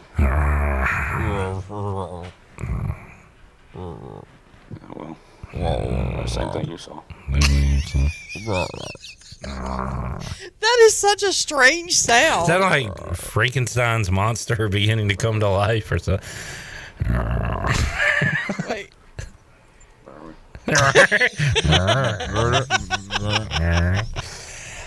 So that's what Bill Belichick thought about it. The same thing you think about it. That's so weird. Jameis, 2 touchdowns, no interceptions. Big day for Alvin Kamara, 89 rushing yards, had 3 catches and a touchdown. Ran that play that you run in college football and on Madden, I believe. Maybe more so Madden. I think it was on both, where the running back goes out and then cuts to the middle of the field, runs a nice little kind of arrow. And he's right there wide open in the middle and led to the Saints' first touchdown. And they were able to win yesterday on the road at New England, 28-13. Any thoughts on that one, Chandler? Or how was the vibe, Chandler, with the Panthers not playing? Man, it was a different vibe, homie. No, but seriously, I did have my parents in town yesterday. So I was able to take – I saw your parents. Yeah, I saw my parents. How do you think having your parents in town was? Belichick and Oresco put them together. Well, I tell you what, it was fantastic having the parents in town. That's fantastic. But I had them in town, and I was able to take them to tiebreakers, and I took them to the Buck, and then also we ended the day at AJ's. You really did hit the Bells Fork triangle. Yes, I hit the triangle, and they enjoy it. But just a different vibe. Different vibe. Okay, all right. Oh, man. Thanks, homie. Also, yesterday, the Giants stink. They had Eli Manning. On Eli Manning Day. Eli Manning Day. And John Mara goes out there. He's the one you can thank for the taunting rules. And he's also a rat narc because in an uncapped year, like Washington and Dallas paid players. They had a salary cap higher than everybody. And rat narc Mara, made a big deal about it, and the teams had to lose draft picks and stuff and pay fines. And John Mara was booed, and then the team was booed because they lost at home to the Falcons 17-14. It was literally the two of the worst teams, if not two of the – no, if not the two worst teams in the NFL facing off against each other. I didn't know how to put that. Different vibe when those two teams meet. Different vibe, homie. They're bad. They are really bad. So bad. And Washington... They're Surad bad. Gets in the crab sandwich. They played the Giants week 2. The meat of that sandwich is buffalo, which is tough to bite through. That is that's tough meat. But the other side of that bun is the Falcons coming up next week. The dessert? In Atlanta, in Hot Atlanta. And I believe the Falcons are 1-point favorites over Washington. Tells you how bad Washington is this year. The Bengals are fun. I don't know how good they're going to be, But they were without T. Higgins yesterday. So Tyler Boyd had a touchdown. Jamar Chase had 2 touchdowns. Apparently, he can catch the football. Remember that stuff where he said the ball's a little bit different from college to pro, and Mike Florio and people made a big deal about it, how he can't catch the NFL football. Well, he's got 4 touchdowns in 3 weeks of his rookie season. So Jamar Chase is doing just fine. Yeah, he's all right. 90 yards from Joe Mixon on the ground. That is a fun offense. It is. They got tons of weapons. T. Higgins, Jamar Chase, and of course Joe Burrow. Let's not, overlook that the Steelers are really bad. Big Ben is really old. Did you see his highlights of foolery yesterday? I saw him roll out and fall down while throwing, and nobody touched him. There's nobody within 20 yards of him, and he didn't trip over his 2 feet. I thought maybe he tripped. Sometimes the turf will get you, or you'll trip on your own 2 feet. No, none of that happened. He just fell down. One of those videos where they put Randy Orton in there and he RKOs somebody. Yeah. Or the little ninja guy that slides across and cuts your feet out from under you. Yeah, we needed somebody to make that video. So, yeah, the Big Ben. Oh, gross. The Steelers are gross. Speaking of gross. And they are decimated at wide receiver as far as injuries go. Another gross team is the Jacksonville Jaguars. They lose at home to the Cardinals 31-19. Although in this game we did see a kick six. That was sick. 109-yard return for a touchdown by Jacksonville right before halftime as Justin Tucker hit a 66-yarder. They tried to hit a 68-yarder. Is that right? And as you would imagine, it came up short, and it was returned for a touchdown by the Jags. That was their one highlight. They were leading this game late, but the Cardinals outscored the Jags 24-6 in the second half. And Arizona... losing's not so much fun, is it, Trevor Lawrence? Oh, yeah. First 3 losses he's had, and he's got a lot more coming. By the way, Jags started 1-0 last year, and the social media team put out not satisfied with 1-0, and they've lost every game since then. Folks, you got to know when to be satisfied and not to get greedy. Jags got a little greedy, wanted more than one win. They haven't won since week 1 of 2020. Broncos hammered the Jets 26-0, a shutout, as things not going well in New York either. Zach Wilson, 2 more interceptions. That's terrible. He's on pace to break Peyton Manning's record. I did say that I like Zach Wilson to have the most interceptions. No, you have always been not a Zach Wilson hater, but you've said that he'll be a bust.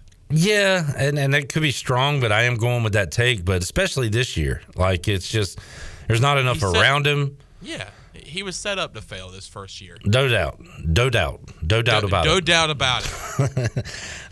And the Broncos are 3-0. Ugh. You don't trust the Broncos? Nah, it's just they got a mediocre quarterback.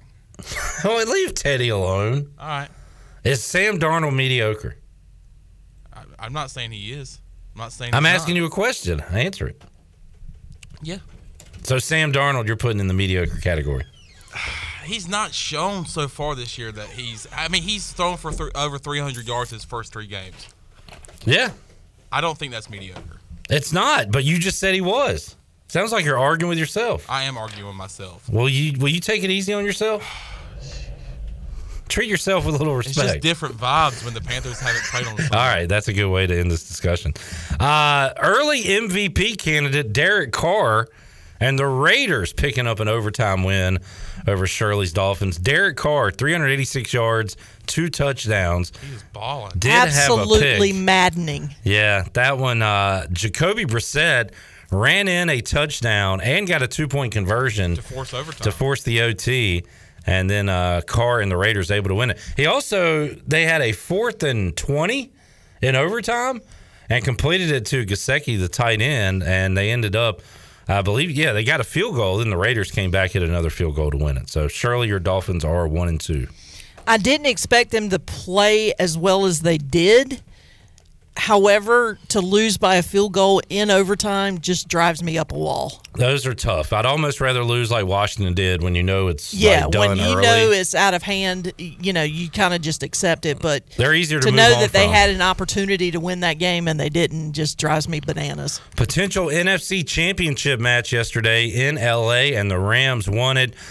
Big day for that Rams offense. They kept trying to hit Deshaun Jackson over the top. It didn't work the first two times, and boy, did it work the third time. 75-yard touchdown to Deshaun Jackson. Matt Stafford, loved him going into this year. 4 touchdown passes for Matt Stafford. If you're talking MVPs after week 3, and we'll see what Dak does tonight, but Stafford and Carr are the two up there, which you would not have thought maybe this time last year. I love Stafford when he got traded. I wanted him to Washington.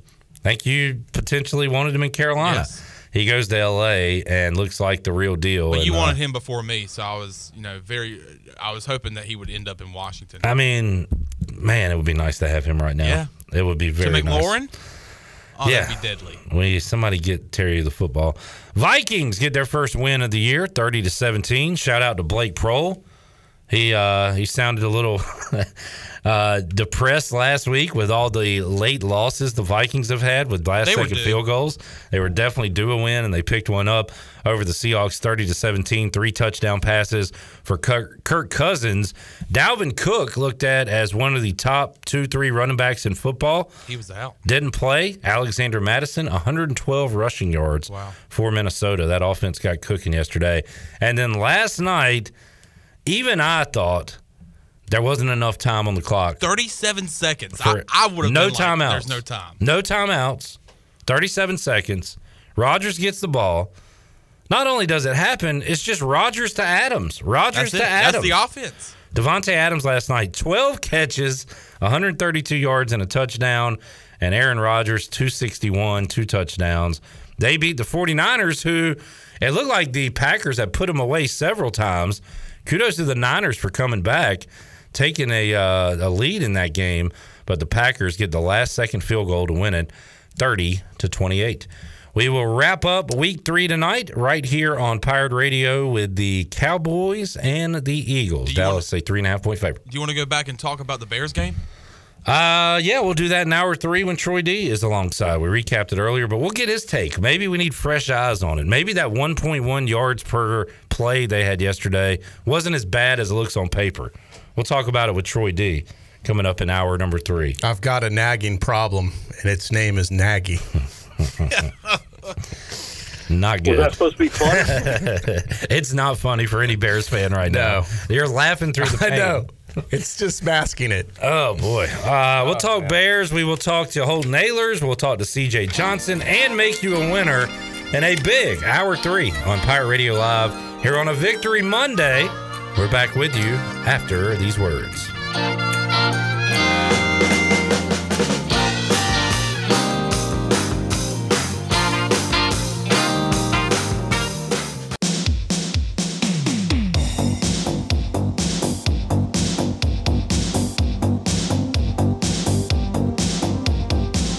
Listening to Hour 3 of Pirate Radio Live. This hour of PRL is brought to you by Bud Light, reminding Pirate fans to stay in the game and drink responsibly. Bud Light, the official beer of the ECU Pirates, and proudly distributed by Carolina Eagle Distributing since 1989. Now, back to the show. Welcome back. Orthopedics East and Sports Medicine Center of Greenville's new extended care clinic is now open Saturdays and Sundays from 10 a.m. until 2 p.m., so you can avoid the emergency department for any urgent orthopedics care. For more information, call 757-2663 or visit orthoeast.com. Orthopedics East, providing services to Eastern North Carolina and the Pirate Nation for more than 35 years. Now let's head back in to PRL. Here's Clip Rock. All right, Hour 3 of this Victory Monday edition of Pirate Radio Live. Clip Rock, Troy D here inside the Pirate Radio studios. Troy? Happy Monday to you. Happy Monday, Clip. Good to see you. Got our gray motif going on. Kind of looking good. Somewhat complimentary. Yeah. Not totally matching, but I'm a little darker. You're a little lighter. Yeah. But looks good. Looks good. Just noticed. You sound kind of subdued. You are? Yeah. I've just got to work myself back up into game mode. All right. You were yelling on Friday. I was all fired up on Friday, and I'm still fired up. Hey, Pirates are 2-2. I put this out there last night. we talked – how many times do we talk about what would you take coming out of non-conference? Yeah. And realistically, you know, obviously you'd love to be 4-0. That probably wasn't realistic. 3-1 would be awesome. Yeah, that would be a great scenario. But 2-2, would you settle for 2-2 when we talked, sure, you know, in May or June? In fact, we said you almost have to be at 2-2 if you want to go to a bowl get game. To the promised land, which right now is a bowl game. Get to a bowl game. Right. So we all, and everyone we talked to was in agreement. We'll take 2-2 right now, yes, knowing nothing else. Yes. Well, here we are, 2-2, with a chance to go 3-2 this weekend. Let's do it. We got enough with the negativity. Well... I know it's a weird path we took. And once again, you were yelling on Friday about how if you don't crush this team, it's not going to. I said Friday, if we don't throat stomp this team, and if it's a close win, our fan base will make it feel like a loss. That is true. And it happened. That is true. We were lucky to get out with the W. Now, listen, they did what they had to do. They got the W. But it came down to the last play of the game. And if Charleston Southern gets another flea flicker here or there, and they score on that play, we're having a very different discussion today. That quarterback is terrifying. I'm still having nightmares about him. He's a great, great athlete. But, the Pirates won, so that's what they had to do. They've had a couple close wins now here back-to-back. They could have had 3 close wins back-to-back if they were able to take care of South Carolina. I said all these games, the margin of victory and difference is going to be very thin. And this has been proven true. I've seen a lot of people say, well, yeah, we could be 0-4. And then some people say, well, we could be 3-1. We could be. You know? I mean, we could be 3-1. We could be 0-4. That's true. Both those statements are fair. Yeah. But the fact is, the Pirates are 2-2. Let's move on. Let's go into conference play. Focus on Tulane. This is not, you know, once again, I think don't take Tulane lightly. We've learned don't take anybody lightly. Tulane's favored. What are you talking about? Who's taking Tulane lightly? I'm just saying. In fact, I think we took Charleston Southern lightly. Especially you, since you kept saying their name right. I know. I was calling them Georgia Southern. I was disappointed. I did take them lightly. I got to say, I was disappointed to hear some of the players and say that kind of was the case. Now, they've kind of owned up to it. Yeah. They took them lightly. I thought this was going to be like a 50-3 game. I really did. I thought that on Friday. I think the Tulane game will come down to the wire again, and I think it's going to be a close game. But I think the Pirates bounce. It's funny to say bounce back from a victory, but that's kind of how it feels, right? Yeah. I say the Pirates bounce back and win Saturday, and usually I don't put my prediction out there till Friday. I'm telling you, I have a feeling again, just like I did before Marshall. I'm 3-1 on the season when it comes to predicting ECU wins and losses, and I feel East Carolina will win Saturday. And I'm just putting it out there now. I hope so that's the vibe I have, homie. I hope that feeling is right, homie.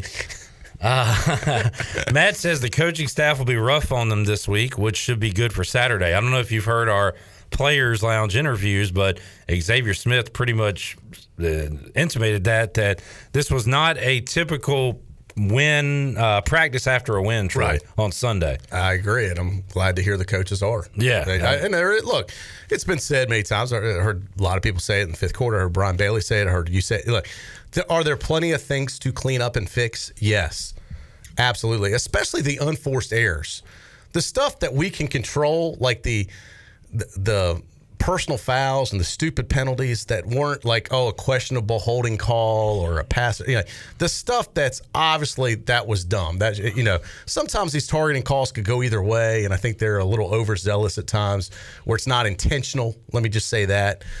Maybe they rule it a targeting, but he wasn't trying to target the player, that type of deal. Some of these personal foul calls, though, that's got to be cleaned up. Definitely. And Xavier Smith says that was addressed by the coaches. And I still don't know. How do you feel about the Keaton Mitchell when he's going into the end zone? You know, the first time he did it, he waved, which I thought was kind of cool. Yeah. That was a couple games ago.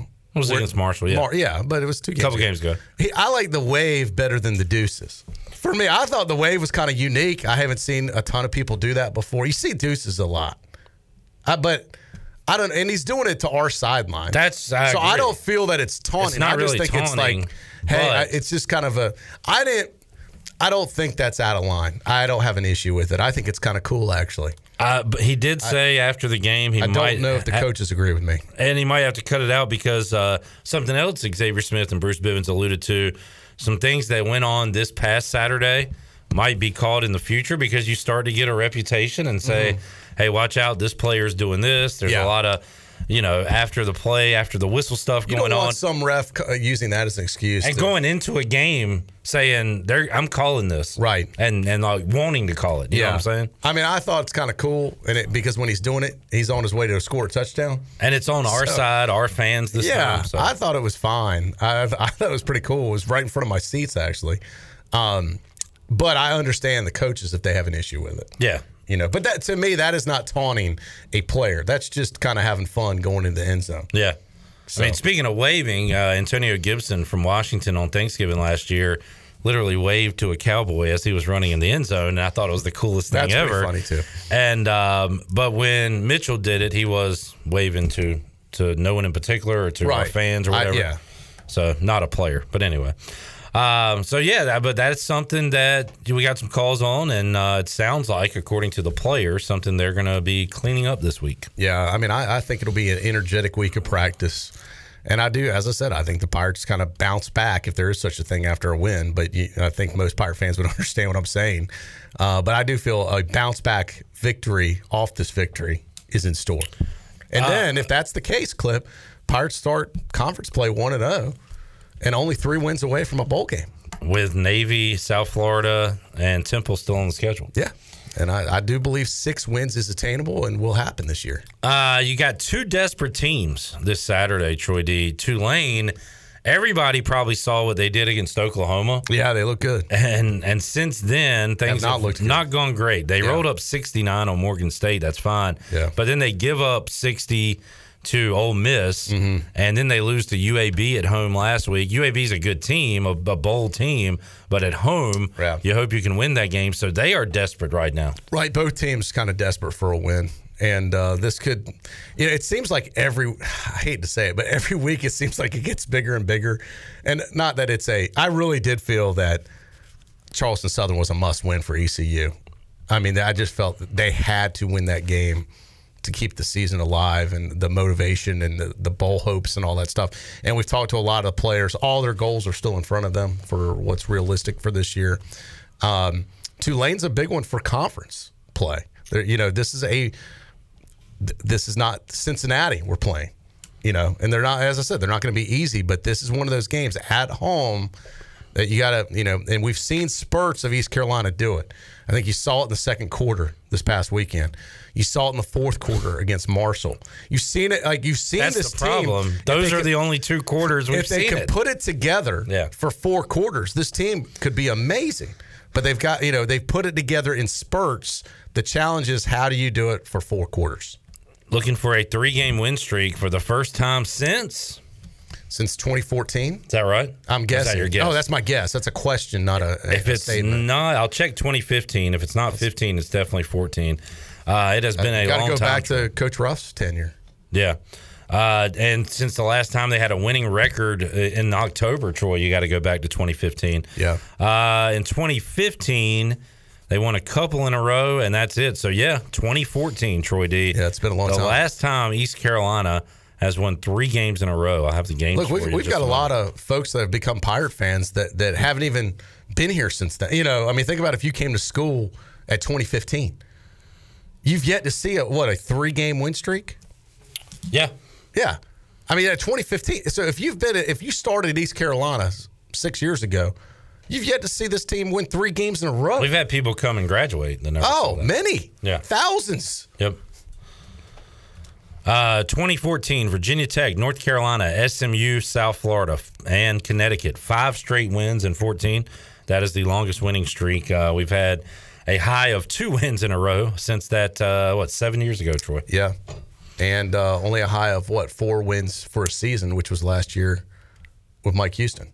So, yeah, we got, I mean, it's not history, right? But it's the ship is hopefully turning, and another sign of that, a big sign of that would be if they could take care of Tulane on Saturday. Well, I was talking with Glenn about this earlier. You know, I forget who said it. I don't know if it was Coach Houston or one of Bailey or somebody, but I remember this was like a couple years ago.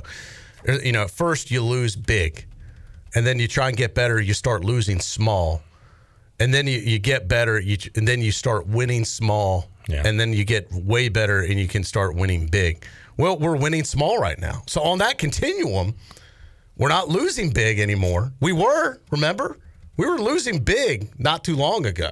I remember. That was the fifth quarter. Then we started losing small. Now we're winning small. So I mean, if you look at the big picture, I feel things are, you know, if you take a deep breath, things are starting to move in the right direction. I know a lot of folks don't want to hear that, but that's just the way I see it.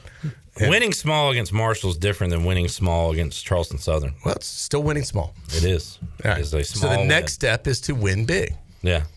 But I'm fine with winning small this Saturday against Tulane. Absolutely. If they want to get a one-point win and sneak out of there, that's fine. Yeah. Let's just get the dub. Yes.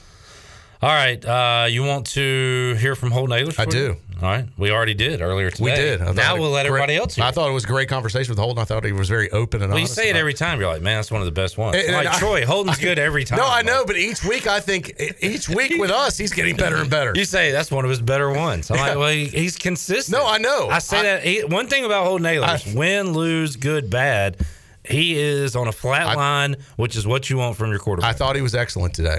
I look forward to hearing it. Listen, I look forward to hearing it again. I thought it was so good. Well, let's hear how you and I did asking questions. All right, we'll critique ourselves now. And Holton Ahlers, as we talked to him earlier today inside the Players Lounge, here's how it sounded. Let's head out to the Fixed NC live line and talk to the starting quarterback of the East Carolina Pirates. He is Holton Ahlers, joining us on a Players Lounge edition of Pirate Radio Live. Holton, how you doing today, man?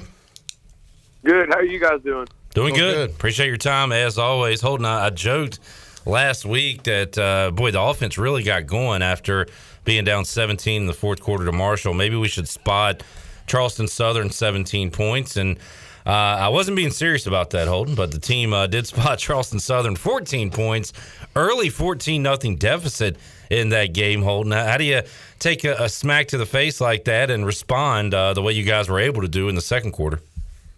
Yeah, we didn't handle success well from the week before, and everyone telling us we're all this and that. We're going to go out there and kill them, and we let it get to our head, and we just came out not ready to play. And, to be honest with you, we played about one quarter of good football there, and the rest was not good football at all. So we just got to learn from it. We got out of there with a win, and we're 2-2, and that's the main goal. But we definitely got to learn from that and be better from it. Holding this, Troy, how much of it was East Carolina not playing at their best versus obviously Charleston Southern, I think, playing at their best and really kind of exceeding expectations of what type of team they are?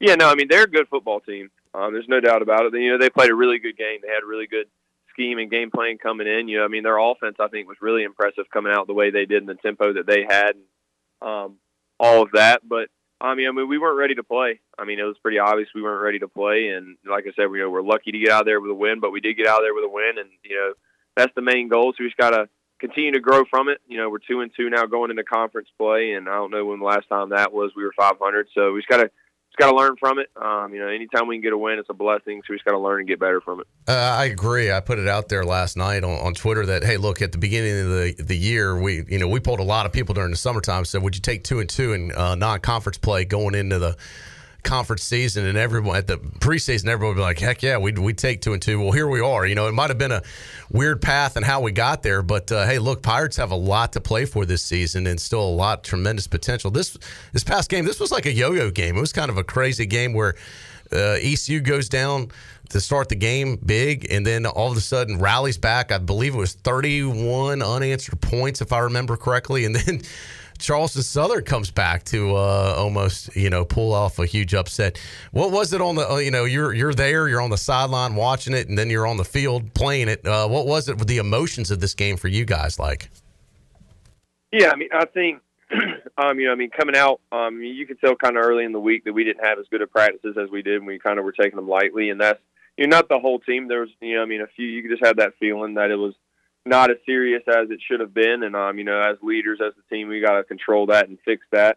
when we see it. So, I mean, it starts with me. It starts with, you know, some of the guys that are on this team that are leaders and the older guys. But, I mean, at the end of the day, we did get the win, like you said. I mean, if we came into this season and said we're going to be 500 going into it with everything we want and every one of our goals in front of us, we'd take it. So, you know, we're going to take it. We're going to learn from it. And we're going to prepare for Tulane this week and go out there and put a good performance together. Holton Ahlers joining us on the Fixed NC Live line. Holton, you break down your good plays and your bad plays after a game. I guess it's better to look at interceptions after a win than as opposed to a loss. But it felt like you guys had an opportunity to kind of put them away, up 17, driving. You could go up 24, but you're picked off in the end zone. What happened on that particular interception? Yeah, DB. You know, we had the perfect coverage for the play that we had called. The DB just attacked the ball and made a really good play on it, and their safety was there to get the deflection there. But at the end of the day, every interception's my fault. Now I've got to take blame for it. And the second one was definitely my fault. You know, I threw it inside, should have thrown it more outside. But, you know, like you said, it's way better with a win, and, you know, it could have been a lot worse with a loss. So, you know, I'm going to learn from it. I know it can happen. You know, I take full blame for it, and I'm just going to learn from it and be better. A good play to watch back on film, Holton, is the Conley connection hooking up again. It was good to see CJ finally get loose on a big one. You caught him on a touchdown, 60 yards down the field. And we've been waiting on that one, Holton. I know you guys have been waiting on that in 2021 as well. Yeah, we have. You know, he's an incredible talent. He's got so much potential, and you just got to put it all together and go out there and have good performances. You know, I trust him. And anytime I can get him, the ball anywhere near him, I trust that he can make a play with it. He has full capable of doing that. So just getting the ball to him, Sneed, those guys as much as possible. So, you know, I think, you know, winning formula. Thought Mitchell had another great day, too, obviously, with that explosive run. And the Pirate fans have seen his speed, just such a dangerous player as fast as he is. Yeah, he's fast as anyone I've ever played with or played against. He's incredible. And I remember talking in the spring when Aaron Jarman got here, a Temple tight end transfer, and I was just telling him, I was like, if he was, you know, talking about the players and, you know, what was different from here and his old school, and I was just like, just watch this kid, you know, he's going to be special. And within the first two practices of spring ball, he was like, yeah, you're right, you know, dang, this kid is going to be something special. And he's done that this year. He's got a lot of ball ahead of him. He's got a long career ahead of him. You know, he's a special talent. I'm excited to see where he goes. You guys got Tulane coming up this weekend, 3:30 kickoff, Dowdy-Ficklen Stadium for a homecoming game. The crowd was great, I thought, last game. The fans really showed up. Obviously, it was a family day, too. I think hopefully it should be another great weather day, expecting an awesome crowd out there Saturday, too. What are your expectations going into Tulane? What do you see from them early on here? Yeah, they got a good defense. You know, they're a good team. Their record doesn't depict on how they really are. You know, they've played really good teams. They played, you know, I mean, two top 25 teams and, you know, really top 15 teams in the country, and played them well. They played Oklahoma extremely well, and then, you know, Ole Miss, they didn't play as well, but Ole Miss is a really good football team as well. But, I mean, they're a good football team. I mean, we felt like last year it kind of got away from us. We didn't play the best, and we made it a close game in the fourth quarter. So, I'm excited to play them. I'm excited to, you know, face them, and I think we match up well with them. So we just got to go out there and play well. You know, it's a big game for us. You know, go 3-2, 1-0 in conference would be huge, especially in front of our home fans, and we need those fans to show out. It's a huge game for us, probably the biggest game of the year so far. So we just got to go out there and play good. Touched on it there, Holton. This is the first time East Carolina can have a winning record this late in the season since, I believe, 2015, certainly since you've been here as the quarterback at East Carolina, Holton. So when you see that, I mean, it gives you a whole lot to play for and a lot to be excited about, right? It does. You know, like I said, you know, all of our goals that we set in preseason are still ahead of us. They're still within reach, and, you know, we control our own destiny, and that's the way we want it. So just got to go there and take advantage of it. You know, we know that, you know, our conference is a good conference. We're going to face quality teams each week, but at the end of the day, you know, I mean, we're a quality team. We're a good football team, and we can just go out there and stack wins together, and that's how you get to a bowl game. Holton, and before we let you go, back-to-back weeks for Jaquan McMillan, just huge second-half interceptions. One came at the end of the game against Marshall, pick six in the third quarter against Charleston Southern. I'm curious, what's your personal record like in practice with Jaquan? I got to imagine those are some good battles. He's probably got you a few times, and you're able to get him a few times. What's it like battling him in practice? Shoot, yeah, man. I mean, he's one of the best corners in the country. He has been since his freshman year, since he stepped foot on campus, and he's a great guy. He works extremely hard. He doesn't say too much. He just works hard, keeps his head down and works, and he's a great leader for the team. But Yeah, I mean, I hate going against them in practice. You know, it's good for the receivers to go against someone like that, but, yeah, it ain't too fun going against someone like that for me. You know, having to put the ball exactly where it needs to be or else he's going to either pick it or knock it down. So, but it's good competition. You know, I mean, going against someone like that can only make you better, and, you know, that's what we've done. Well, Holton, good luck this Saturday for homecoming, 3:30 kickoff. As we mentioned, tickets are still available for fans that have not gotten theirs yet. Look forward to seeing you out there again, and obviously we'll catch up with you again next week inside the Players Lounge, and look forward to talking with you next time. For sure, guys. Thanks for having me.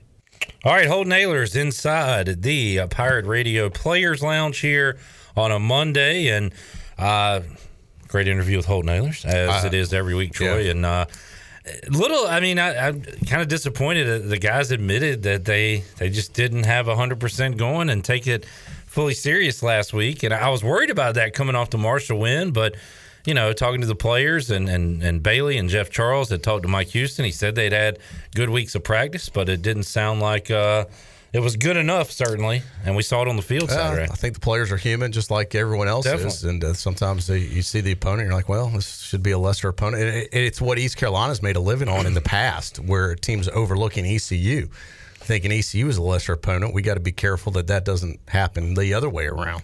Yeah, and look, for me, I was overlooking Charleston Southern. I've been really looking forward to this Tulane game, a conference opener, kind of a barometer game to see where East Carolina is as a team, a program in 2021.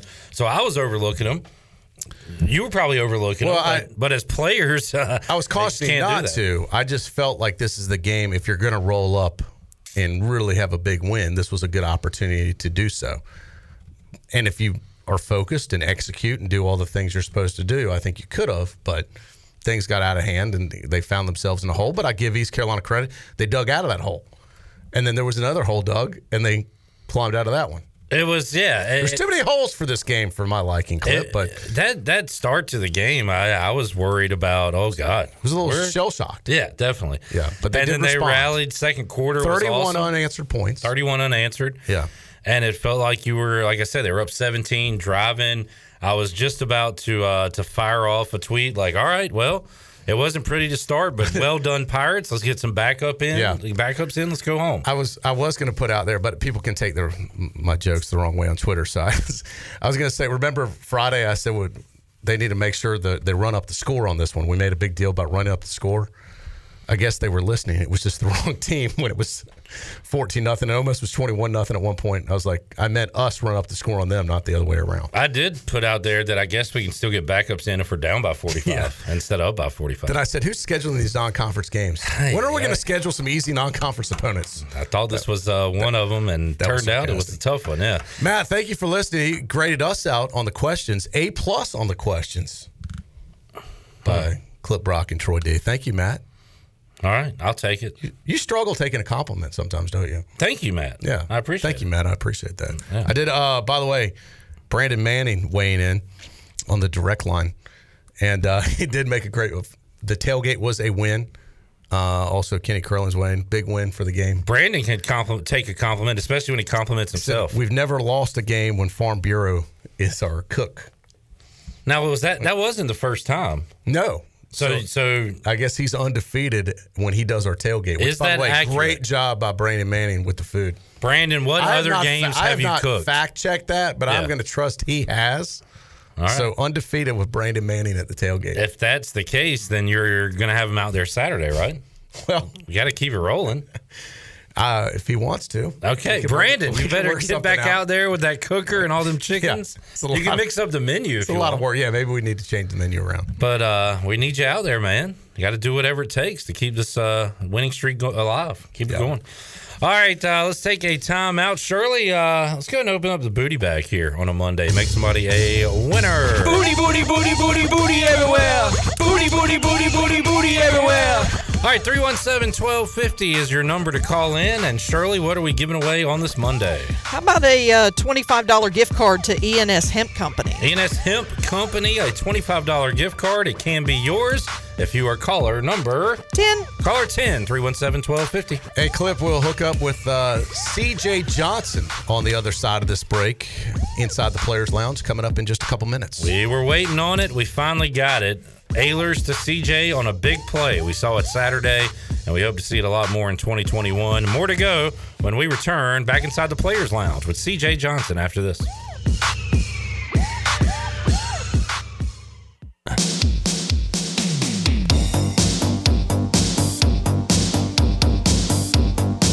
You're listening to Hour 3 of Pirate Radio Live. This hour of PRL is brought to you by Bud Light, reminding Pirate fans to stay in the game and drink responsibly.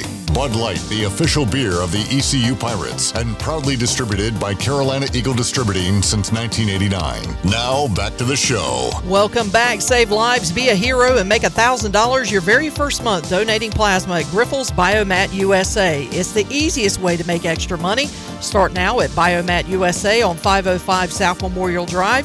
Make up to $1,000 in a month and save lives now at Grifols Biomat USA, a better donor experience and better pay. And congratulations to Dixon Davis of Washington, picked up a $25 gift card to ENS Hemp Company.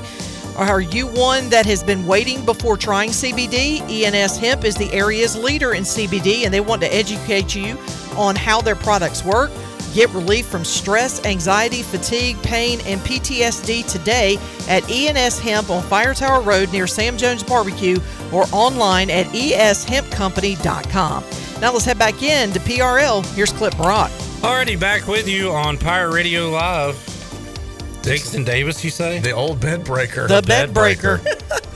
Still, after all these years, too. Once a bed breaker, always a bed breaker. And winning prizes here on Pirate Radio. Good stuff. Congratulations, Jason. All right, we will head out to the Fixed NC Live line. Continue on our Pirate Radio Players Lounge with CJ Johnson, East Carolina wide receiver. He joins us today on the Fixed NC Live line. CJ, how you doing, man? I'm doing good. How are you? Hey, doing great. Appreciate your time as always. CJ, you've been having a few catches here, a few catches there. We've been waiting on the big one, and we finally got it on Saturday night. The old Conley connection between Ahlers and Johnson hooking up for a 60-yard touchdown. I know that one felt good, CJ. You've been waiting on it too, right? Oh, yeah, man. I've been waiting on that moment for a little while now this season, and kind of upset it didn't come a little bit earlier, but you just got to stick to it and trust the process. CJ, this is Troy. We're taking a look back at last weekend against Charleston Southern. Hey, look, a win's a win, and I know you got to cherish those, but obviously you guys probably would have liked to have a little more margin of victory than you had. What's been the talk with the players and the coaches after Saturday? Oh, yeah, most definitely. Coach Houston told us, like, we definitely got to celebrate the win, but we got to get back in the lab, too, because we can't, like, a team, like, not putting that team down in any way. They were a good team, but like that game is supposed to be not decided by 3 points, and we just have to execute better on the offensive end to put up more than 31 points a game. As we've said, CJ, much easier to learn from your mistakes after a win than a loss, right? You'd much rather do that. Oh yes, sir. Like you said, it's so much better because you can go into the film with a clear head, but also knowing that you have corrections that you have to make too. CJ, we've asked all the players today. I'll get your perspective on it. Down 14-0. Obviously, you guys didn't panic. You came out and had a monster second quarter. So, how about that turnaround? And how do you flip momentum that fast? It really flipped from their side to your side there in that first half. Well, I can honestly say that, and all of our teammates know, like we in the first quarter we didn't come out to play, like we weren't ready to play, and when in the second quarter started, everybody flipped that switch, everybody turned it on, and that just goes to show you what we can do if we just play with it on all the time.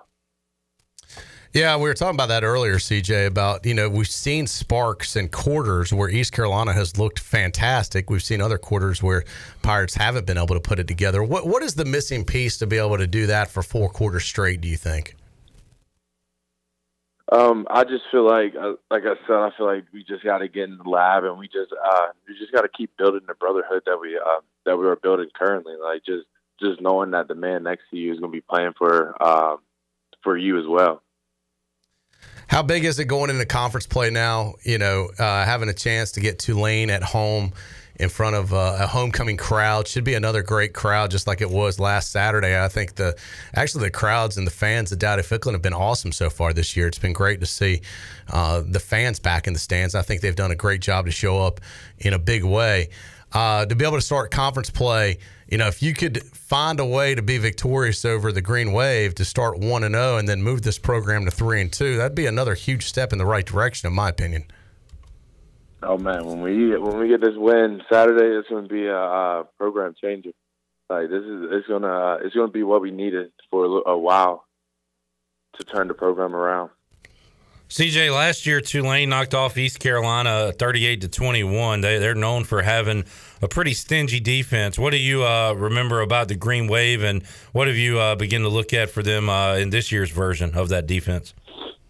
Oh man, they definitely had athletes, but I don't feel like they had any better athletes than we had. We just didn't put the tools to work to beat them. So, and we're coming back this year playing the same DB group we played last year. So, you know, that's always good because you know about them. CJ Johnson, 4 catches, 79 yards in that game last year against the Tulane Green Wave. Tyler Sneed, 5 for 46 and a touchdown. So you guys had some success against them last year, something hopefully you can build on. And like Troy said, we've seen it in the fourth quarter against Marshall, the second quarter against Charleston Southern. You had done a good job, the Pirates, CJ, of scoring the first touchdown in every game up until Saturday against Charleston Southern. So I know fast starts are something you want to get out to. How important is that for you against a team like Tulane on Saturday?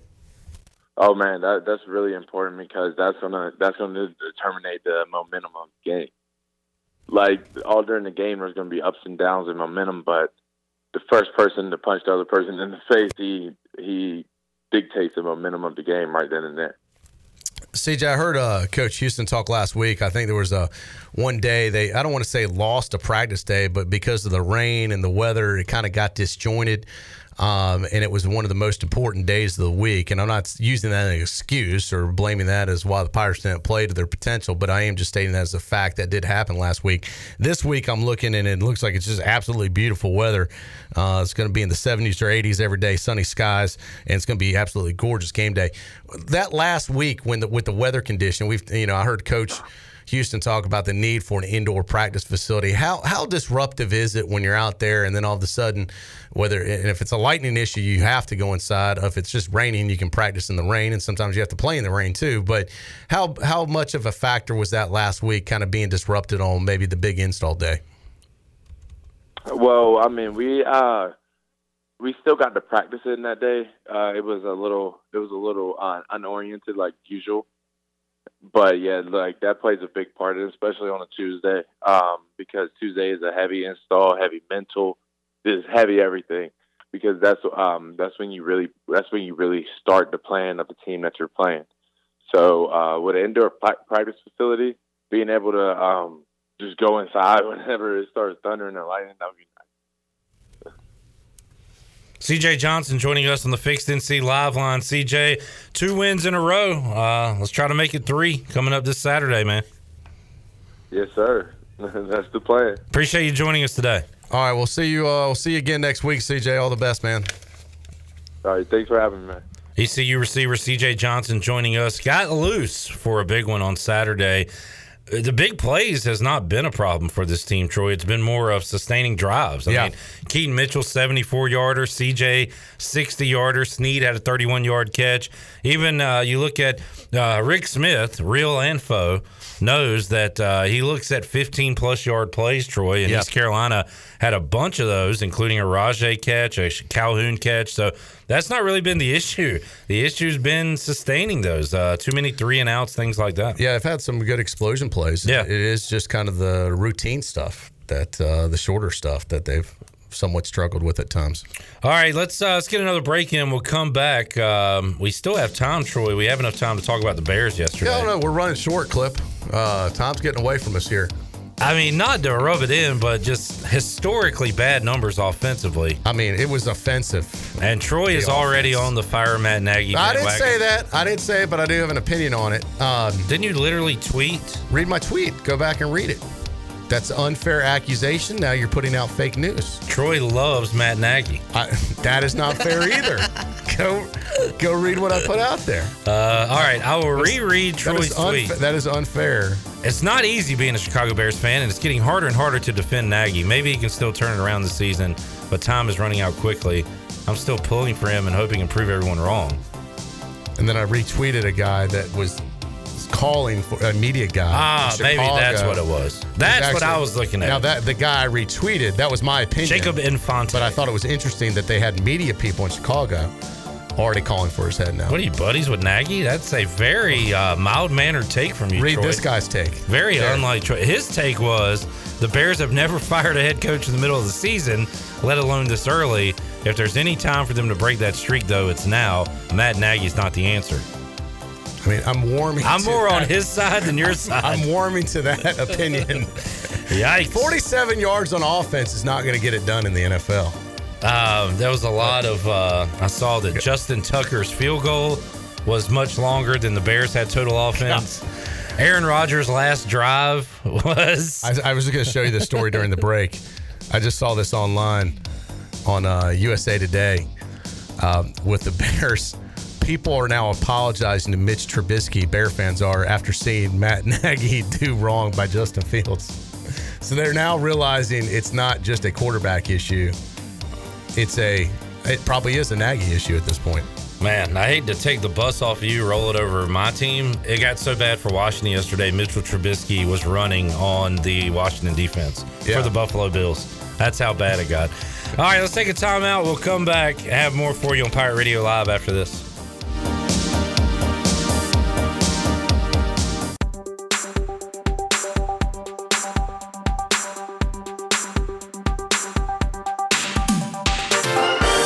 You're listening to Hour 3 of Pirate Radio Live. This hour of PRL is brought to you by Bud Light, reminding Pirate fans to stay in the game and drink responsibly. Bud Light, the official beer of the ECU Pirates, and proudly distributed by Carolina Eagle Distributing since 1989. Now, back to the show. Welcome back. Carolina Caliber has the area's largest selection for outdoor shooting sports and accessories and is one of the top firearm dealers anywhere. At Carolina Caliber, they have everything you need for hunting, home defense, and personal protection, including a wide variety for ladies and youth. Carolina Caliber will buy, sell, and trade. Carolina Caliber, locally owned and operated since 1960 on Fire Tower Road in Winterville. Now let's head back into PRL. Here's Clip Rock. Back with you on Pirate Radio Live here on a Monday. We've had a ton on our Bud Light ECU report today inside the Players Lounge and recapping East Carolina's 31-28 victory over Charleston Southern. Big NFL Sunday as well. Troy D., our buddy Touchdown Tony Collins was in Foxborough. Didn't he guarantee a win, by the way? I believe he did. I was about to bring that up. On Thursday. He had a guarantee for ECU. He almost lost that, too. Yeah. Which there was some butt-naked stuff going on. Thank God ECU won, because even me didn't want to see that. Well, we could. We don't know 100% about that. You really seem to like Tony and the idea. Anyway, I just like making him have to say it, but I don't really want to see it. He's already got one busted from week one of the college football season. We're gonna have to put mayo on his head from the Duke's Mayo Bowl. We got to do that, and now he has another busted already with the Patriots. Yeah, what did you decide to do with the Patriots? I don't know if we ever we might have came up with something. I have to go back and listen.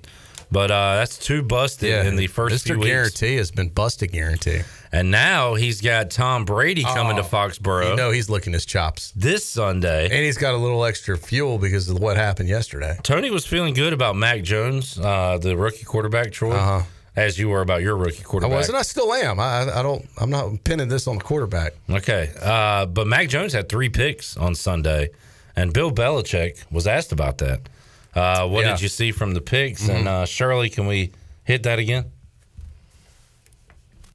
Bill, what did you see on Mac's interceptions?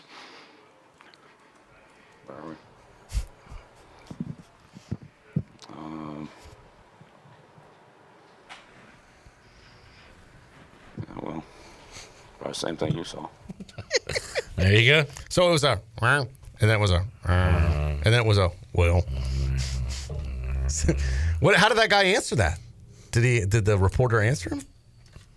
Well, they didn't ask him a question. Probably the same thing you saw. That was it. And then they asked the next question. Yeah. Yeah. Boy, he was grumpy, wasn't he? Yeah. I don't know if he was having like an old man moment there. What did you see on Mac's interceptions?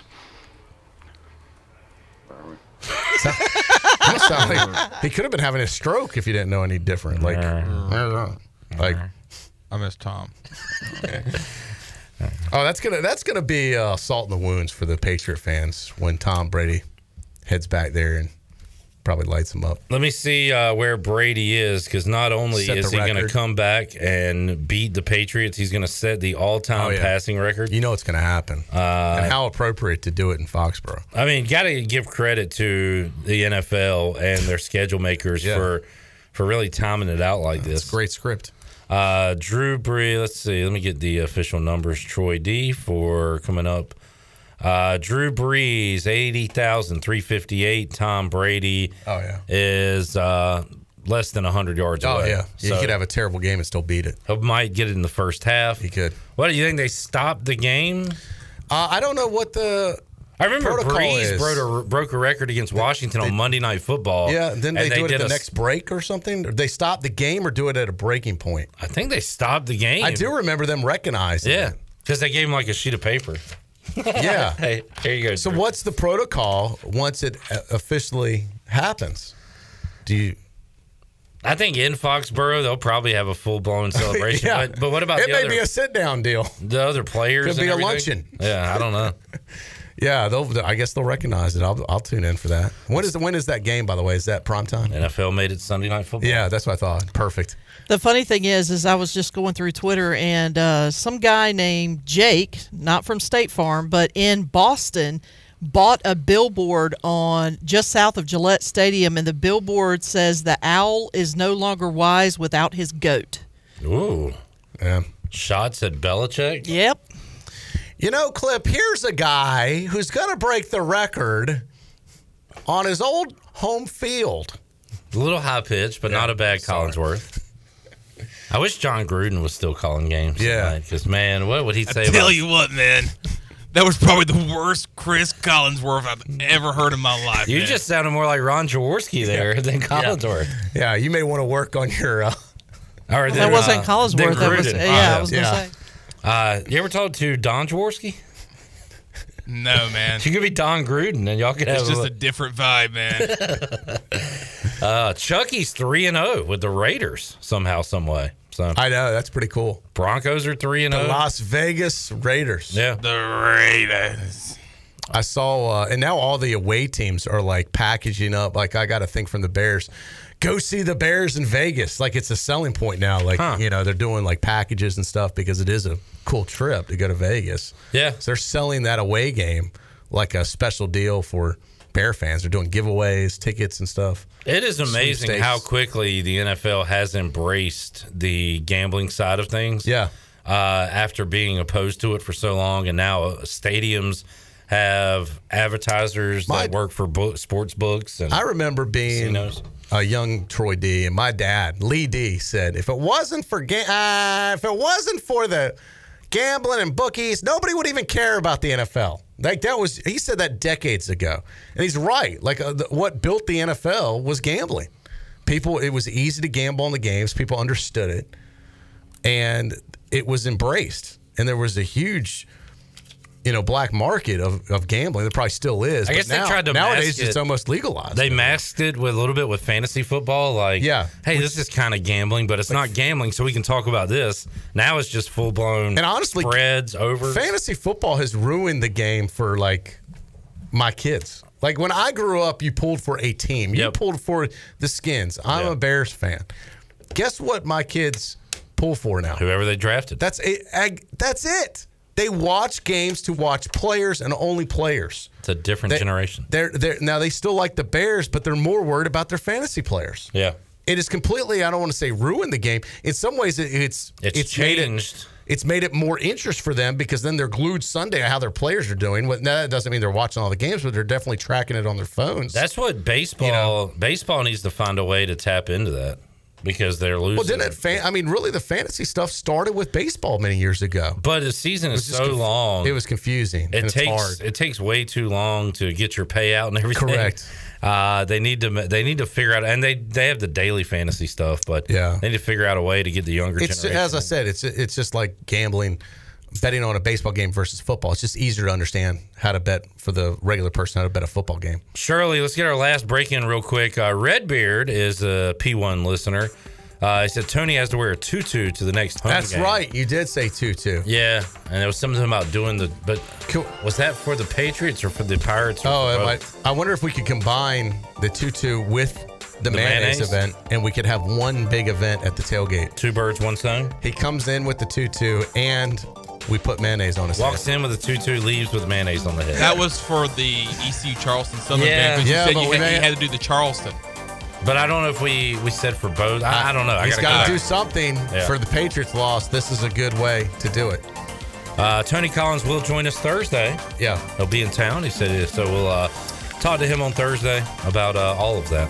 Take a time out. Come back. Wrap up Pirate Radio Live. Back with you after this.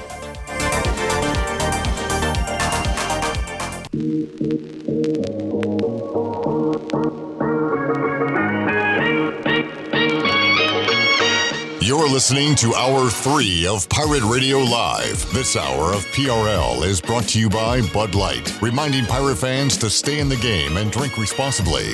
Bud Light, the official beer of the ECU Pirates, and proudly distributed by Carolina Eagle Distributing since 1989. Now, back to the show. Welcome back. Taking a quick look at your stock market report. The Dow was up 71 points and closed at 34,869. The NASDAQ is down 77 at 14,969, and the S&P was down 12 points at 4,443. And that is a look at your Wells Fargo Advisors financial report. For a personal look into investing, call Wells Fargo Advisors today at 756-6900 in Greenville. And taking a quick look at your Buck scoreboard, it's Eagles-Cowboys for Monday Night Football. You can hear that game right here on Pirate Radio right after the Brian Bailey Show coming up in just a couple of minutes, and we'll have that coverage beginning at 7:30. And that's a look at your Buccaneer Music Hall scoreboard. Back to you, Clip. Da Buck. Da Buck. Brian Bailey and Coach Ruffin McNeill coming up if you're listening to our live edition. Also, Steve Ellis, cornerbacks coach for the Pirates. Troy D. Indeed, also like to thank our friends at Sub Dogs, right around the corner from us in Greenville on Fifth Street. By the way, serving their Sup Crushes up at club level this year. I've talked to a lot of people that are enjoying those. And you can visit with Holton Ahlers, ECU quarterback, after every home game at Sup Dogs. And I had a chance to go and visit there Friday night after Freeboot. Had dinner. Me and the Weave had dinner at Sup Dogs Friday night. You saw some celebrities that were even bigger than you. And then HV3 was there. Harold Varner having a great time. You never know who you're going to see at Sup Dogs, man. It's a great place, man. Oh, man. So thanks to Sub Dogs for their support. Of course, you can go there and enjoy yourself, too. I think I might try and hit it again. Troy D, we will see you Friday here on the show. Look forward to it. I'll see you at 3 o'clock. And we'll be back with you Tuesday, 3 o'clock, for an all-new edition of Pirate Radio Live. Shirley Rhodes, Chandler Honeycutt, Troy D, and our Pirate Radio crew and Pirate Radio athletes. I'm Cliff Brock. So long, everybody. Thanks for listening to Pirate Radio Live, an exclusive presentation of the voice of the Pirate Nation.